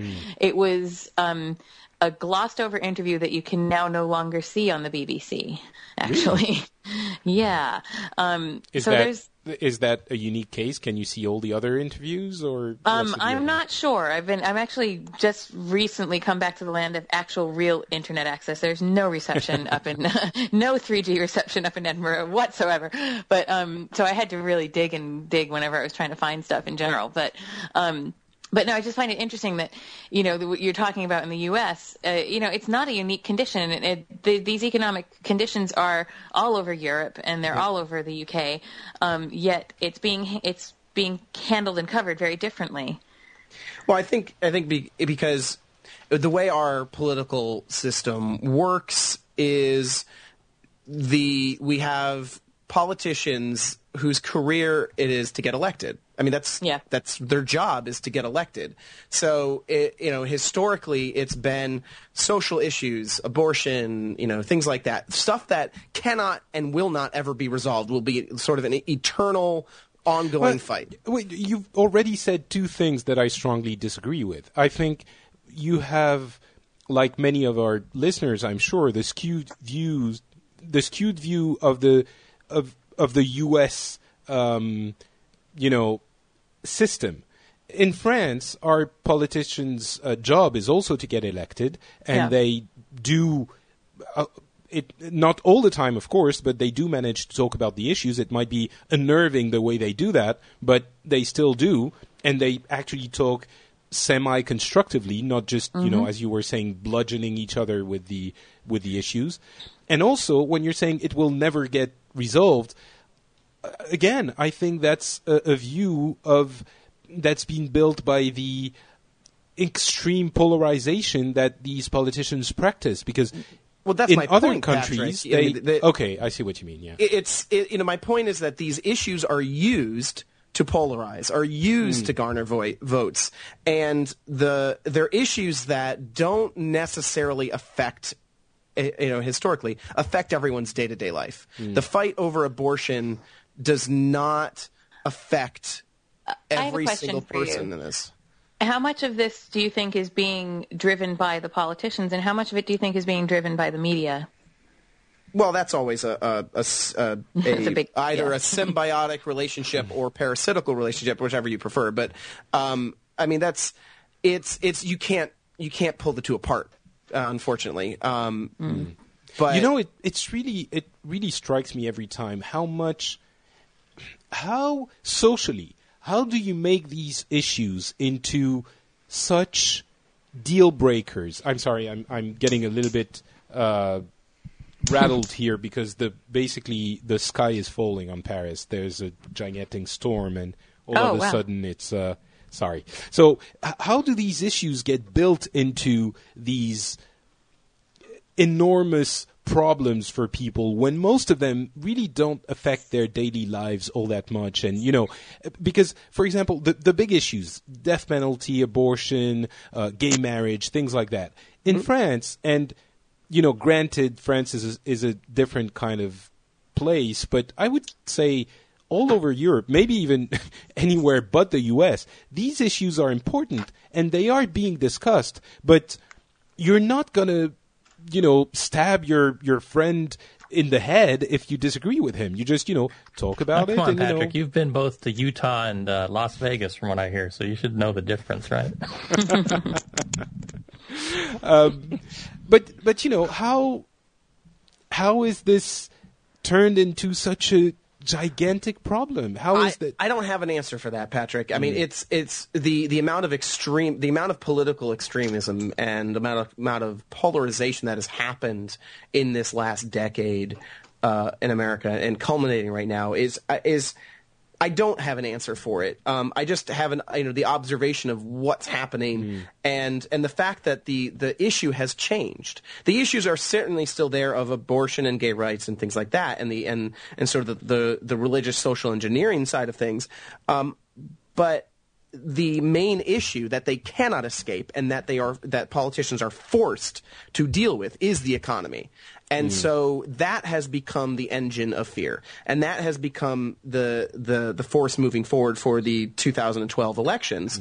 And well, I guess at least the economy is an actual issue. You know, it's something that Yeah. needs to that's be my point. about. That's the interesting thing is that it's gone beyond things that are Hmm. not likely to get agreed upon or solved Hmm. versus something in onto something that has to be resolved. Hmm. The- I mean, we have to fix this, or else the world is going to drastically change. Hmm. You know, um, and you know, we, you know, every country has to deal with this issue right now, and we're all kind of affecting each other, and and but the problem is, is these issues are better for politicians if they never get resolved. Historically, you know, I- the, they, yeah, they, you know, they, It- they it's need an to have those extremely cynical view of, of the of the world, but But I mean, you know, if if if No, I if agree, the I agree, entire if yeah. the entire world or the entire country suddenly, you know, if, if all of America suddenly agreed that abortion was okay and that gay marriage was okay, then or that it wasn't. you know, we don't want to be. well, right, one way or the other, then we wouldn't have anything to argue about anymore. And how would politicians? What would they choose? I mean, obviously, they're gonna, you know, we're gonna find something to argue about. They'd But actually have to get down have- to the nitty gritty and actually run things. Or Right. maybe they could uh, make up other issues like should people clip their uh, fingernails or you know stuff Hey, like that. look, people need to clip their fingernails. I strongly It- disagree. it- uh, Damn I it, think, Patrick. well, actually, I, I'm having a hard time finding arguments against uh, fingernail clipping, so maybe that won't be the one. All right, you know what? We've we've we're an, almost an hour and a half in. Oh my God. Um, so uh, maybe we can make this show a sort of uh, Libya Syria special with a side of uh, U.S. economics, which quite frankly affects Yeah, the rest it, of the cut world. it in half and, and, release two. You're covered for a couple months now. Uh, I've done that too many times already with other shows. Um, but you know, we there there are other things we could talk about. Most notably, the um, uh, special report from the UN about the uh, uh, y- raid, the raid on the mm. Gaza Strip last year, which is making lots and lots of noise. But I think you know we probably will keep that for another time, and I'm sure you know Turkey being pissed off. I mean, Turkey, the country, not the lovely host. um, although I'm sure he's well, also you know, he pissed is, off. yeah, generally. Yeah. I, I wouldn't be surprised. He's Um, an angry, angry man. that Yes. that will have ramifications Especially for now that he's got to come go on, shopping, right? me, me guys, come on. Got a So nice. cucumber? We don't need to buy cucumbers. Seriously, who needs to go shopping? You just pick up the phone and order fast food. do you have Comes here. Amaz- do you have Amazon in uh, in Saudi Arabia? No, dude. All the restaurants deliver here. It was Oh, the Burger last King, vestiges of McDonald's, Turki's Pizza. Hut, Domino's Pizza, whatever you want, they just deliver. I'll, it's not I'll, delivery. It's DiGiorno. I'll you have. uh, sorry. Nothing. It was a. I, I, It's yeah, an that's- American joke about some advertisement they have there about But- pizza. Who delivers? You said Turkey. Everybody delivers. No, but you said the brand of pizza was it Domino's or? Domino's. uh, Giorno. No, this Hut. is some, He yeah, he said Domino's. I said DiGiorno. But, Oh, yeah. okay. which is like the it's a home baked pizza that you buy in the supermarket, and it's supposed to be as good as delivered. Ooh. Hey, well, that's Bur- that's So high I'm telling you, standards. There are there Burger are King, Burger King and McDonald's delivers in this country. Holy! I want to go live in, in Saudi Arabia. Actually, Yeah. there was there well, was they, a- they do that here too in some places. That's mostly, but that's mostly an urban thing. Well, you know there was there was a huge story that that's the uh, and now for something completely different story that I'm going to do now instead You of got at you the got to of say it right, Patrick. What? And now for something completely different. Thank you for saying it for me. Um, th- there was actually a huge story, which is the 15th time uh, Burger King has been rumored to come back uh, to France because they left the country maybe 15 years ago. And I still remember that me and my friends went to the last uh, Burger King restaurant on the Champs Elysees before it closed, like a couple of days before it closed, in a sort of ceremonial uh, event to enjoy uh, Burger King one last time before it would go away. And 15 years later, it seems that this time it's real and the rumor is is actually founded and they are going to come back to to the country in the next few months. And i kid you not i posted this on on google plus and i have had the most amount of replies or close to that i have ever had. People went insane Viva la like- Burger King! Hey, dude, if it's for the spark the burgers, Burger King is better than McDonald's. I don't It was, care. I, uh, there were debates. Which one is better? Why do you like? You know, the the kids. Wait, wait, do there you have were, Wendy's? No, we don't. Oh my god, I hate Oh. Wendy's. Oh, it's horrible. No, I like uh, In and Out a lot better, but um, and sadly, I don't think that's going to happen. But you know, there, I, I realized 15 years ago they left. Kids here in in France, you know, 15, 20 year olds don't know what Burger King is if they never traveled to another country. They don't know. So there were people going like, "So what's the deal with that Burger King? Why is it so good?" and I was like, you will never know until you taste it, or it's impossible to describe. Well, they picked a good time to come back because they got rid of the creepy king. Oh, they did? there, uh, yes, yes. they did. yeah, he- Yeah, he I think that thing was the most stupid thing ever. it is kind of silly. That is He- true. He probably Um, looks yeah, but French. I, I, I, I have a question. Are are are you, know, that France. picky? Are French that picky that you get Burger King back after Japan? Well, it's it's not actually the reason why they're coming back is that the demand is huge. Apparently, fast food has been growing a lot in France. I'm sure it's going to make a few people cry around the world, but it's been growing a lot. And in in my age group, you know, 30 to a little bit more, um, people remember Burger King very fondly. Like they, there's actually an outpouring of of you know memories and and fun and it's just it's it's become sort of a game you're like burger king is the best fast food ever and it it kills mcdonald's every day and it's sort of a So- you know anyway. So, Patrick, uh, is France now going to be joining the U.S. and Saudi Uh, Arabia as a big fat diabetes country? I was exactly. I was going to ask the same thing. This is such a good thing.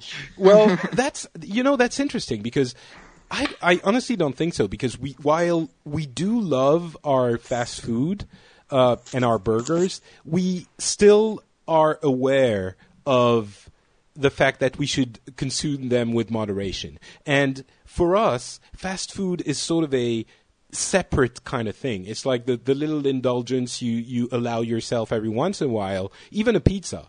But f- when I went to the US, I realized that for you guys, and you know, a few of us here are a few of you guys from are actually from the US. You don't consider food in the same way. Like your regular food would be to us considered junk food.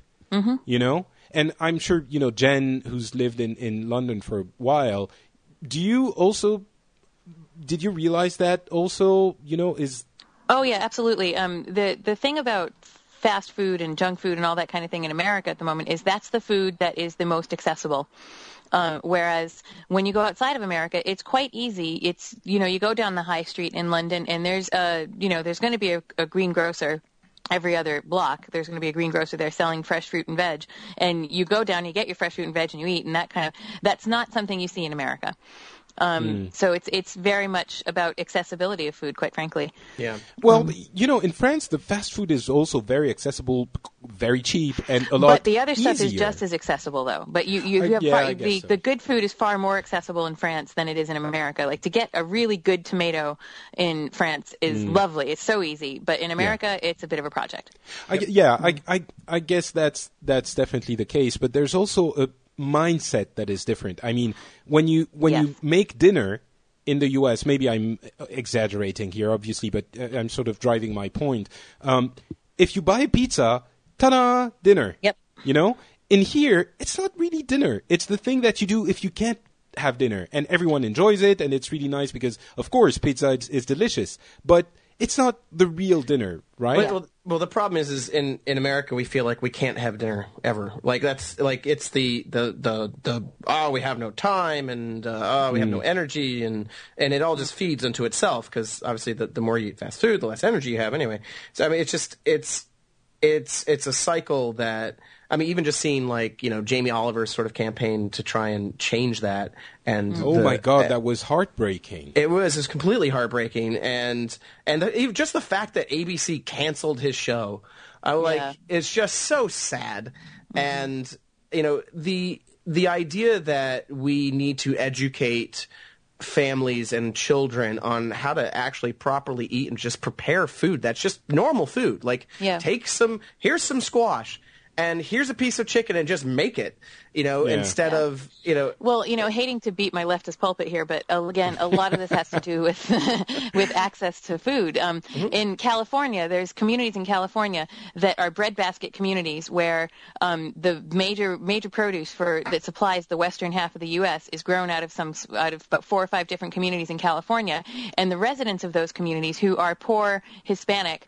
actually never get to eat that food. And so the way that the the way that the system is set up right now in America, it does make access to food very difficult if you are not if you're of lower economic classes, and that's why you're going to see all these health issues and obes- obesity being tied in with economics. Um, it's it's cultural. It's actually yes, expensive but to eat yeah properly. it is it is Yeah. it is more expensive yeah it's It's a it's really it is a pri- you have to be in a And position of especially if privilege. you look at how they market healthy food. I mean, organic is like usually double the cost of anything in a regular supermarket. Well, you don't even have to go organic. Just buy vegetables. You know. Yeah, Well, but I mean, even those, I mean, go going to get you know uh, like like Jen was saying, uh, you know, a fresh tomato, some Mm. some greens, and and some some fresh meat to cook yourself is going to cost you two or three times what it's going to cost you to go through the drive-through at Well, McDonald's. I don't know. I went to Sam's Club uh, when I was in the U.S. last with Nicole and uh, and Mark. They, they see it, to you it's Oh, sam's Sam. club to us it's sam's club yeah, that's interesting.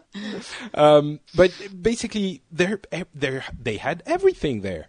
You know, they sure it might not be the best quality stuff that you'll ever find, but they had.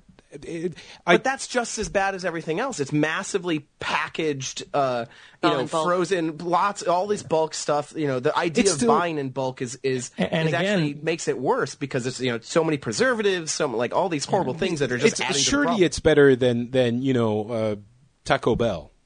Oh, can I tell you something about Taco Bell? Just as a, I'm not sure. You know, I, I went to Taco Bell once and vowed to never speak its name again, and which Really? Oh gosh. Well, Taco Bell apparently is coming to England. Oh wow. Okay. I know. I I am. Uh, I now vow to never go to England again. Well, can I? Oh, I what? You see, I have to say, as I, I love Taco Bell. You do? As, as a vegetarian, it was one of the only fast foods I could get for a long time. Wow. I'm flabbergasted. and the vegetarian side of things and the like the well even just i mean their fast food is either just going to make you regret it or it's actually pretty decent like you can actually go okay on a taco bell menu Really? if you know what you're looking for I must. I It- must have taken the wrong one. Yeah, I'm gonna have to educate you on Taco Bell at some point because I have to say though, another. I, I went to Chipotle um, last time uh, when Oh, I was in. in it was fantastic. oh I my god i had it. the worst experience there Oh wow. Okay. i i regret that was it was 10 times worse for me than taco bell Really? Mm. Oh my Yes. god, it was delicious. Chipotle is one of my See, favorites. Those now. types of restaurants you have to measure on the amount of hours you spend in the bathroom after. and and and Chipotle got a five. five hours or five out of five? Uh, we'll let you imagine. Okay. Um, hey, Paul, what's the, the status of fast food in uh, in Hong Kong? Well, uh, McDonald's is everywhere. KFC is really big here and in China too. Um, but similar to France, Burger King was here for a while and then it left. And it's only recently started to make a comeback. And so you've been hearing the cries of all the Hong Kongese uh, for years until they came back, right? Well, it, it's never really been as popular as McDonald's. I mean, McDonald's and uh, KFC are sort of the dominant international chains. They used to have Wendy's. Yeah, you're in right. Hong You know, Burger King is sort of the classy alternative. yeah. I agree. Um, but but that's about it. I mean, there's no. I, I I would love for them to open a Chipotle over here or even a Taco Bell. But Well, I, we've I all mean, seen do you? Demolition Man, right? Taco Bell is the only restaurant that survives the war, right? Yes. There you go with bringing the 80s back again. Um, but, but no, I mean, Paul, is is fast food like the the uh, uh, something that people will eat every day, or is it the common thing, or is it because The, Hong Kong the, the surely kids will. The kids, um, the the, the younger Oh, the kids, kids. te- All those teenagers and stuff. happy They're children. Yeah, they really like it. But the older generations prefer traditional Chinese food, and it's really easy to get good, healthy food here. They still have traditional markets. You can go and buy um, freshly grown vegetables that some you know old grandmother's grown herself, and take them home and cook them at more much more cheaply than fast food here. So that culture's starting to change a little bit, but it's still it's still pretty uh, vibrant right now. So do you, do you have an obesity problem? And I don't mean you personally, but um, I met you. I know you don't. How fat are you? it, it's it's starting to be a problem in China for sure. Um, Really? they, they've got another cultural thing called Little Emperor syndrome that's part of the problem too. But um, it Which is starting to be a problem with the kids. Which is they have one kid, so they're like, oh, Yeah. eat as They much as you spoil them. want. Yeah, yeah. You know what we did when we started actually having the problem, which you know, and and this is why I'm sure a lot of Americans, not you know, present company excluded, I'm certain, um, a lot of Americans listening to the show are going to go, uh oh, there goes the socialist again. But one when we realized how much of a problem it was, and when we realized that we had vending machines in all the schools, and and the kids eating a, a Snickers bar three times a day because they were hungry at school, we banned vending machines from school. And You problem socialist solved. bastard. Well, there you go. You know, how can you go against some? How can you be so far up the, uh, you know, capitalist? Capitalism should not be restrained anywhere ever in any situation rhetoric that you would think it's a good thing to give bars of sugar to children in schools and it, Well, that's. I- I, mean, that's. I mean, for us, the the, the bigger issue is like the. Uh, and I, this is what Jamie Oliver was fighting a lot of, but the the the uh, flavored milk i- issue of. You know, it's like we, you know, all school children are getting fed milk because the milk industry wants to sell more milk, and the only way Yep. to get children to drink milk is to fill it with sugar, which completely defeats the purpose of drinking milk. Yeah. Um, you know, and not that even drinking milk is probably all that really good for us anyway. Um, but Indeed. So it's just you know there there is the capitalist side of things of you know businesses pushing things and you know getting things in there to get what they need, um, which is profit. Um, but the other side of thing, I think for America at least, is the fact that we're founded on freedom. And freedom means you can kill yourself any way you want. Live free or die. No, I guess it, it. I can understand that. You know, you're free to to eat whatever you want because freedom. That's something. You know, a reasoning that I I'm I can't really get behind it. It's the whole do you force people people to wear helmets thing. You know, I would say yes, but then I understand that this is me thinking like in a different way than people who don't think that way. I'm not making sense. You know what I mean? You know, I understand the the reasoning there. I I, I Right. don't agree with it, but at least I understand it. It's not something. It's still outlandish, but it's not something that I would say this is insane. It's for me, it's just wrong, not insane. So, well, anyway. Um, all right. We're closing on the one hour and 40 minutes mark. So, Wow. yeah, I know, but it, it it's super interesting. I'd, I'd love to go on forever.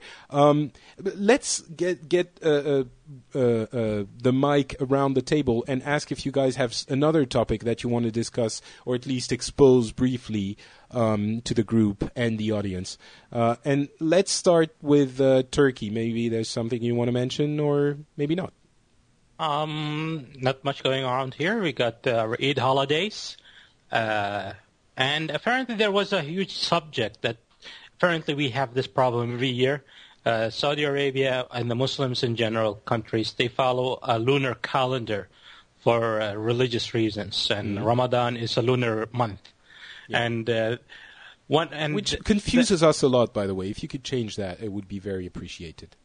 I wouldn't have a problem with that personally, but apparently they don't want to. So uh, the problem is there's this addict, religious addict, that you fast and break fast by seeing the moon, the crescent moon. So s- many countries refuse to follow your science. So someone has to go and come back to the court and say, I saw the moon today. Wow. So, so the real problem is this year, uh, all the scientific communities declared that it was impossible, impossible to see the crescent moon after the sunset in Saudi Arabia on, uh, I forgot, the day before the holidays for Eid. I think it was on Monday. Yeah. To see it on Monday. And apparently, some guy came out and he said, "I saw it," and he put his uh, uh, this, and the government declared that Tuesday was the Eid, and the entire scientific community went crazy and said, "That's not possible. This guy could have never saw it. We are making a huge mistake," and it was a huge argument for the last week. So, wait a second. What should they have done? They should have waited until they actually could see it? Uh, uh, you either you have to look for it on the 29th day. Uh, so because a, a lunar calendar month is either 30 days or 29 days. So if you get to the 30 days, automatically the day after is the new month. So, what if you if you don't see it, then the day after you're done because you know that it's the new month anyway? Yes. Okay. So, So, it was a huge argument. It was all over the net, everywhere. It's unbelievable because this guy insists he saw the moon, and everybody in the scientific community said that's impossible. No human being could see that on this day. but were they people who were saying, "Well, he said he saw it," so yes, exactly. Uh, religion. You're so funny. okay, there would be a lot to discuss there, but I think, you know, it would I devolve into a different topic. And plus, we have too much time. Yes, anyway. um, Paul, anything to you want to discuss specifically? Um, well, I just mentioned it briefly before. The really big news going on right now is um, there's some issues within northeastern China with um, factories and pollution, and there's been some uh, major protests from citizens that have actually gotten the government to take some action uh, accordingly. And then this has sort of bled into more recent stories about uh, Apple and the factories they deal with um, being polluters in China and brought Apple under the scrutiny of are they, you know, a responsible company if they're dealing with companies that are, um, you know, not following what would be seen as, I guess, Western protocols. And, um, you know, all that combined with, of course, Steve Jobs, you know, resigning and the fact that Hong Kong is getting an Apple store in a couple days has kind of made Apple the hot topic over here of late. Hmm. Interesting, but uh, I I mean, is it because Apple is a is a big company, or is that something that would become a, a problem for any company that? Uh, Well, I think I think it's it's just the fact that it's Apple's the pretty much the big kid, biggest kid on the block for technology right now. Um, It's it's you still know, weird to even say that Apple is a big company. I'm Yeah. yeah for someone who's known. I mean, I'm sure that if they're if they were to look at other companies doing, you know, Western companies doing business in China, they'd find similar problems. It's just that you know Apple's the one to go after. Sort of like, I guess back in the early 2000s when Microsoft was having everybody go after him for antitrust this, and they're always, you know, under fire for different things. And you know, now it's Apple's turn, I guess. Okay. All right. Uh, Jen, anything amazing from Edinburgh? Oh, Edinburgh was fantastic. I absolutely loved it. Um, great shows. Uh, you know, I'm not sure if it's world newsworthy, um, but it was a fantastic time. Um, got to um, hang out with a lot of the uh, the science skeptic comedian crowd, and it was really fun. Um, wait, wait, but- wait. What do you mean? Oh, there's a whole. Um, I mean, the fringe. If you're familiar with how it operates, there's sort of. Um, it operates on multiple layers. There's sort of the the big fringe, which gives you. Um, sort of the big venues, the the Pleasance, the Assembly, the this is where all the big names come in, and that's the big business part of it. It's rather like a trade show in a lot of ways, um, but it's all big business. Um, and then you've got sort of another layer underneath that of um, sort of where you get all the students coming up and doing their little weird things or their amazing new in- reinterpretations of Alice in Wonderland that are new and daring and innovative, um, and then that never sell any tickets. And and then there's this whole um, yeah. Um, but there's a whole free fringe um, sort of Oh, thing wait, that goes what, on. what's what's the fringe? I'm not sure. Oh, the Edinburgh Fringe Festival. Oh, okay. Yeah, no, I didn't know. So Oh, there did go. you not know about that? Phil? It's a huge theater festival, theater performance, performing arts festival You that's call been going yourself on. In, cultured, Patrick. yeah, I'm, I'm a Actually- bit surprised actually. Actually, I don't. I don't call myself Oh, cultured. I, I so- call yourself. Don't feel bad, Patrick. When she said Fringe. Festival, I thought she was talking about the TV series. So. You're, you're French, Patrick. You're supposed to be. It is Yes, a huge that's performing arts festival. About 21,000 performers go up to Edinburgh and perform over the course of August Okay. in various ways or another, um, and more audiences ideally as well. Um, and then underneath that, there's this sort of free fringe where you've got comedians doing experimental things, and um, there's a lot of science shows and things like that. It's I don't know. It's it's actually quite an interesting time. Um, but of Actually, course, I while did know what it was. I was just trying to educate our audience. Oh, Yeah. yeah, right. No, that's not true. completely disappointed in you. So uh, basically, uh, when you're in London, um, you know all all the performers and sort of creatives and all that kind of stuff, and all go up to, up to Edinburgh for the month of August, basically, which is why when they left, all of a sudden London fell into riots. And Where, where's our actors? Damn it! and I know, I, I mean, I hate thinking of myself as an actor because I'd like to think I do more in life than just that, but. Where um, are our artists? but yeah, anyway, um, while I was in Edinburgh, obviously the the big news was the riots um, that happened here, uh, which I guess they're still being unpacked, and there's a lot of public forums about them and stuff like that. But I don't know. Um, that's rather a larger discussion, I think, than yeah. So we can just say that the riots happened. People have lots of different opinions about what caused them and um, what should be done to prevent them. And now it's sort of turned a lot of um, a lot of the eyes towards the youth and. Um, what are we going to do about our youth? Our youth are, are disaffected. Our youth are disenfranchised and all these other things. Um, and of course, there's um, different approaches. David Cameron is now deciding that tough love is the way to go. Um, how that plays out, I have no idea. Um, Oh, but it's uh, still very much being discussed. I mean, here it's sort of okay. Riots are done. Fine. It's Next yeah, it is still very much being there. There's a large cultural discussion going on. Again, I find it interesting that a lot of the news ends up sort of I don't want to say degenerating because it's not really degenerating, but it, it sort of transforms into culture discussions almost all the time. Um, and now it is turning into sort of what what do our what do we do with our youth and what's wrong. But what's really interesting that I find what I find interesting is that it is really being steered away from the economic discussion around it because if you overlay a map of the most deprived areas of London and where the riots happened, they're a match. Um, you know, little things like that I would think might be worth discussing, but Yeah. Yeah. Sure. I mean, but obviously, it, obviously, the riots are going to happen in the disenfranchised areas. It's not yeah, like you know. Oh no, I agree with that. But what I find interesting is that the the That's way that it's part being- of the discussion.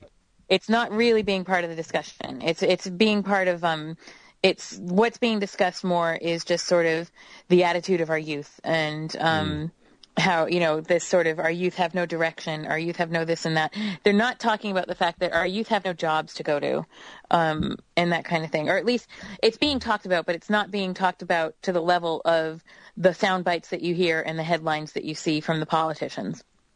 I think our youth should listen to the Phileas Club, and then they would improve. and realize Patrick knows nothing about culture and go, damn it, we're going elsewhere. Yes. Uh, John, I interrupted you. Actually, you, you wanted to say something? Oh, I, I I have you know the, the very clear inevitable solution to the problem of Britain's youth is uh, they're going to obviously take a you know take a page out of Takami's book Battle Royale and just take random classes of children and send them off to an island and make them fight to the death. I think that would work, and you could also televise it to make for uh, healthy entertainment. Exactly. Indeed. Make it in 3D. or you should, or, or friends could just export some of their cars so the youth can turn them over and get it all off. That could possibly work too. I, I, I hear Jen is not amused. She was talking about something serious. I am highly amused, actually, but you know, All right, uh, last in the list, uh, John. Anything you want to talk about? Um, I have a, a story of love and violence. Ooh, No, um, I'm excited. Should I no, be well- uh, donning my uh, 3D glasses uh, for Yeah, that put, story? put, put on your smoking jacket and um, Excellent. uh, I heard no, you put the- good music here in the edit there, Patrick.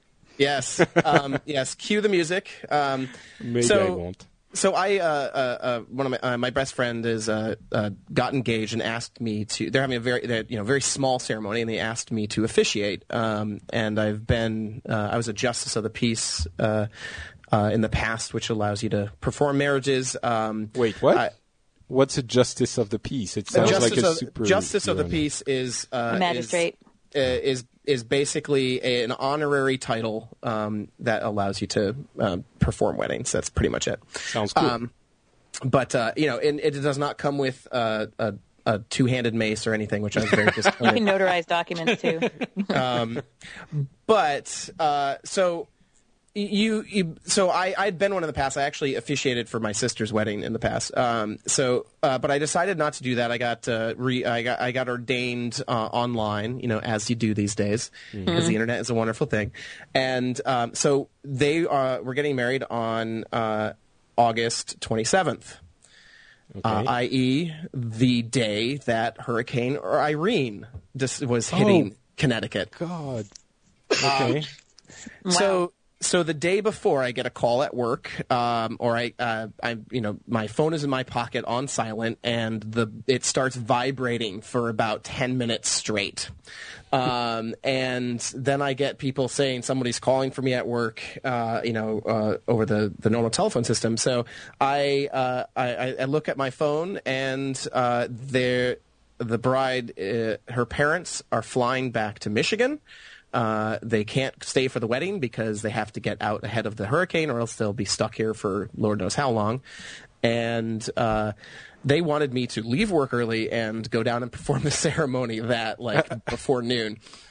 Um, it was probably going to be pretty impossible to do that. Uh, there was many ideas sort of slung around, like um, I was going to. Uh, we have a green screen at work. I was going to. Uh, I was going to do it. Uh, I was going to do the ceremony over uh, uh, via video chat over the internet and uh, and do that. Um, but luckily, they came to their senses and uh, they decided the the ceremony was going to go on as planned Saturday morning. Uh, the reception was canceled because the tent that you know the people who are renting the tent they're like, no, you can't have the tent because it's too dangerous.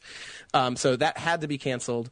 Um, but we had uh, we had a, a great ceremony that morning. Um, uh, we went back to their uh, to their house uh, in the afternoon and uh, watched them cut cake. Had some pieces of cake. Then they divided it up into giant chunks and sent them home with everybody, like the six people that were there.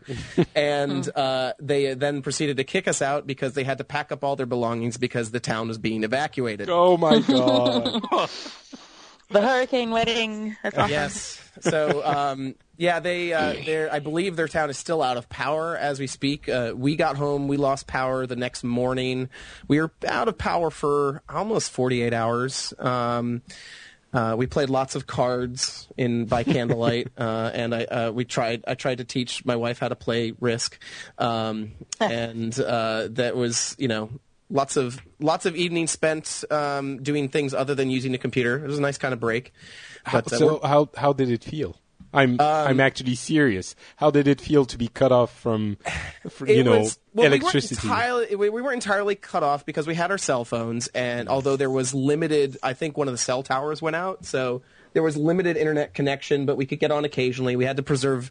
You know, I had to get up for work on Monday morning, so we had to preserve as much power in that we can. So I used my car to charge that. Um, It was it was annoying, but kind of nice. You know, we would go around and we would find places that still had power, and we would get sort of pre-done cold meals, trying not to open our fridge or anything. Um, um, but uh, yeah, we uh, Connecticut was declared a disaster area. Um, I know New Jersey got decla- declared a disaster area, and I think at the same time the Republicans were saying no funding until we cut more from the budget.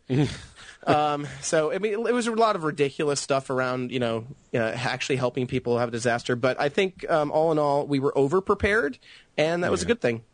Yeah, Uh, it, it definitely feels. I mean, the the what we heard about it too was that there were there was over preparedness for you know what turned out to be a minor uh, met- meteorological event. Yeah, and you uh, would but which which is a good which is a good way. thing. Obviously, I mean that's Right. what you want, right? Most people would feel that way, but you can't say that to the people who are a still without power. Um, uh, the Connecticut River, which runs down through the middle of our state, is getting all of the runoff from up north, so that is now flooding like crazy. It's got uh, it's up to I think it reached up to 24 feet um, above the normal level.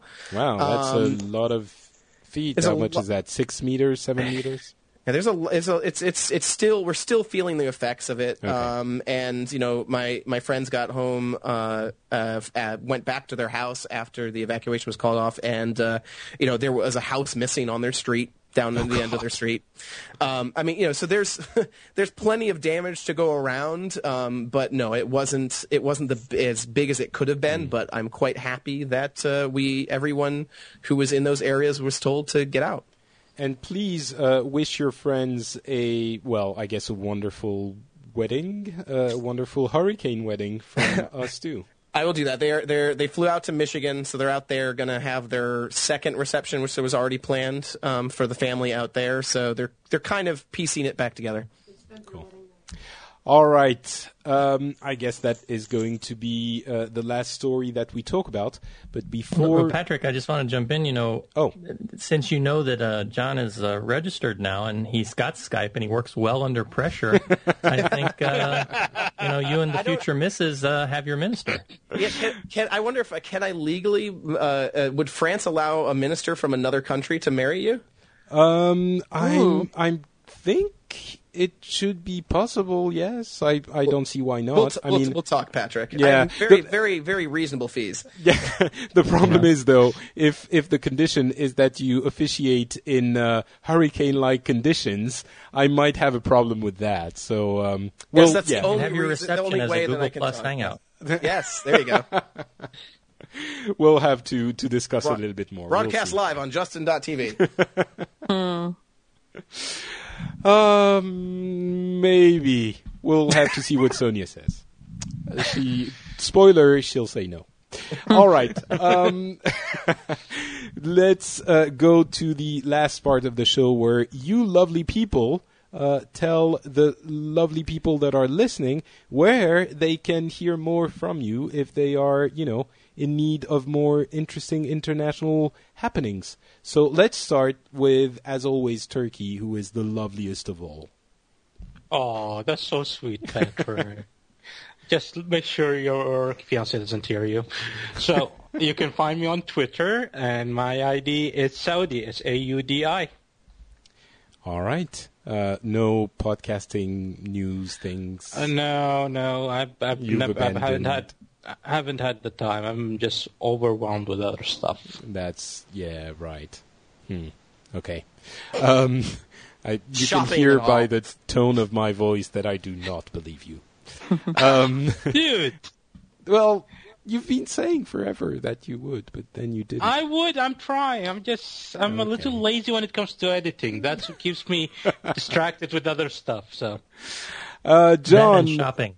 that and shopping, yes. Damn you, cucumbers! Um, John, what about you? Uh, you can find me on Twitter at twitter.com slash copperdome, and you can also check out my podcast, Negative Cutters, the movie trailer review podcast, at negativecutters.com. And uh, we are up and running, although the hurricane has kind of dashed this past week to hell for me. So, um, See, uh, that's that's what I'm talking about. Turki is lazy. You're lazy. You're letting I a am- little hurricane Thank and you, no Mr. I was electricity. so busy and sick this week I didn't prepare for the show. Yep. Okay, Yeah. fine, you got me. Thank you. Okay, good one. Somebody comes to our defense. Um, no, I mean, for for me, it's uh, it, the bigger issue is that uh, the uh, another project I'm working on got set way behind because of two days of being out of power, and um, so I have a lot of catch up work to do. And but you know, it- it's it, it'll be back on next week. But we're we're up and running. Um, some good episodes are up there, so check them out. NegativeCutters.com. Cool. Uh, Paul, what is up Hey. with you? You can find out what's going on with me over at Twitter at uh, Foxlore, F O X L O R E, or on Google Plus, uh, Paul Fox there. And if you're interested in Hong Kong cinema, you can check out the podcast over at kongcast.com. There's a dash in there, isn't it? Uh, you there? can just you, you can use the dash or not. I've got both uh, Ooh. domain names. So kongcast.com. Fantastic. Uh, Jen, what about you? Still have Sorry that fantastic uh, Twitter name of yours? Oh yes, that no one can pronounce. It's, it's um Shannon, S E I N N E A N N. Uh, I'm sorry. and- Every time you, you spell it, it makes me laugh. Oh, I'm, I'm very happy to provide the entertainment.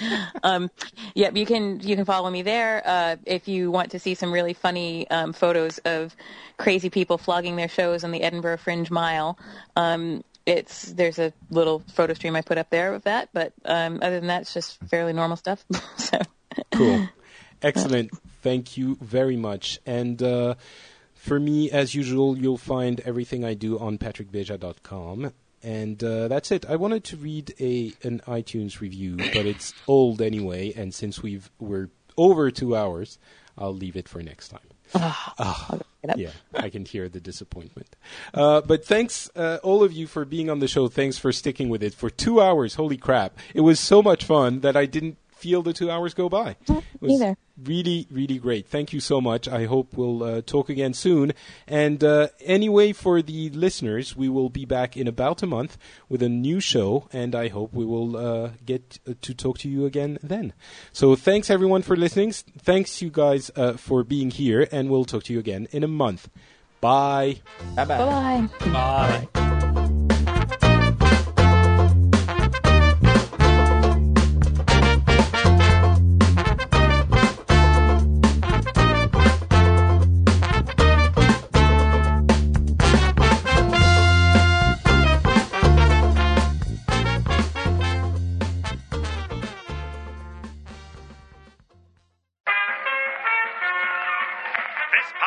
Is part of the Frog Pants Studios Network. For more information about this and other shows, visit frogpants.com.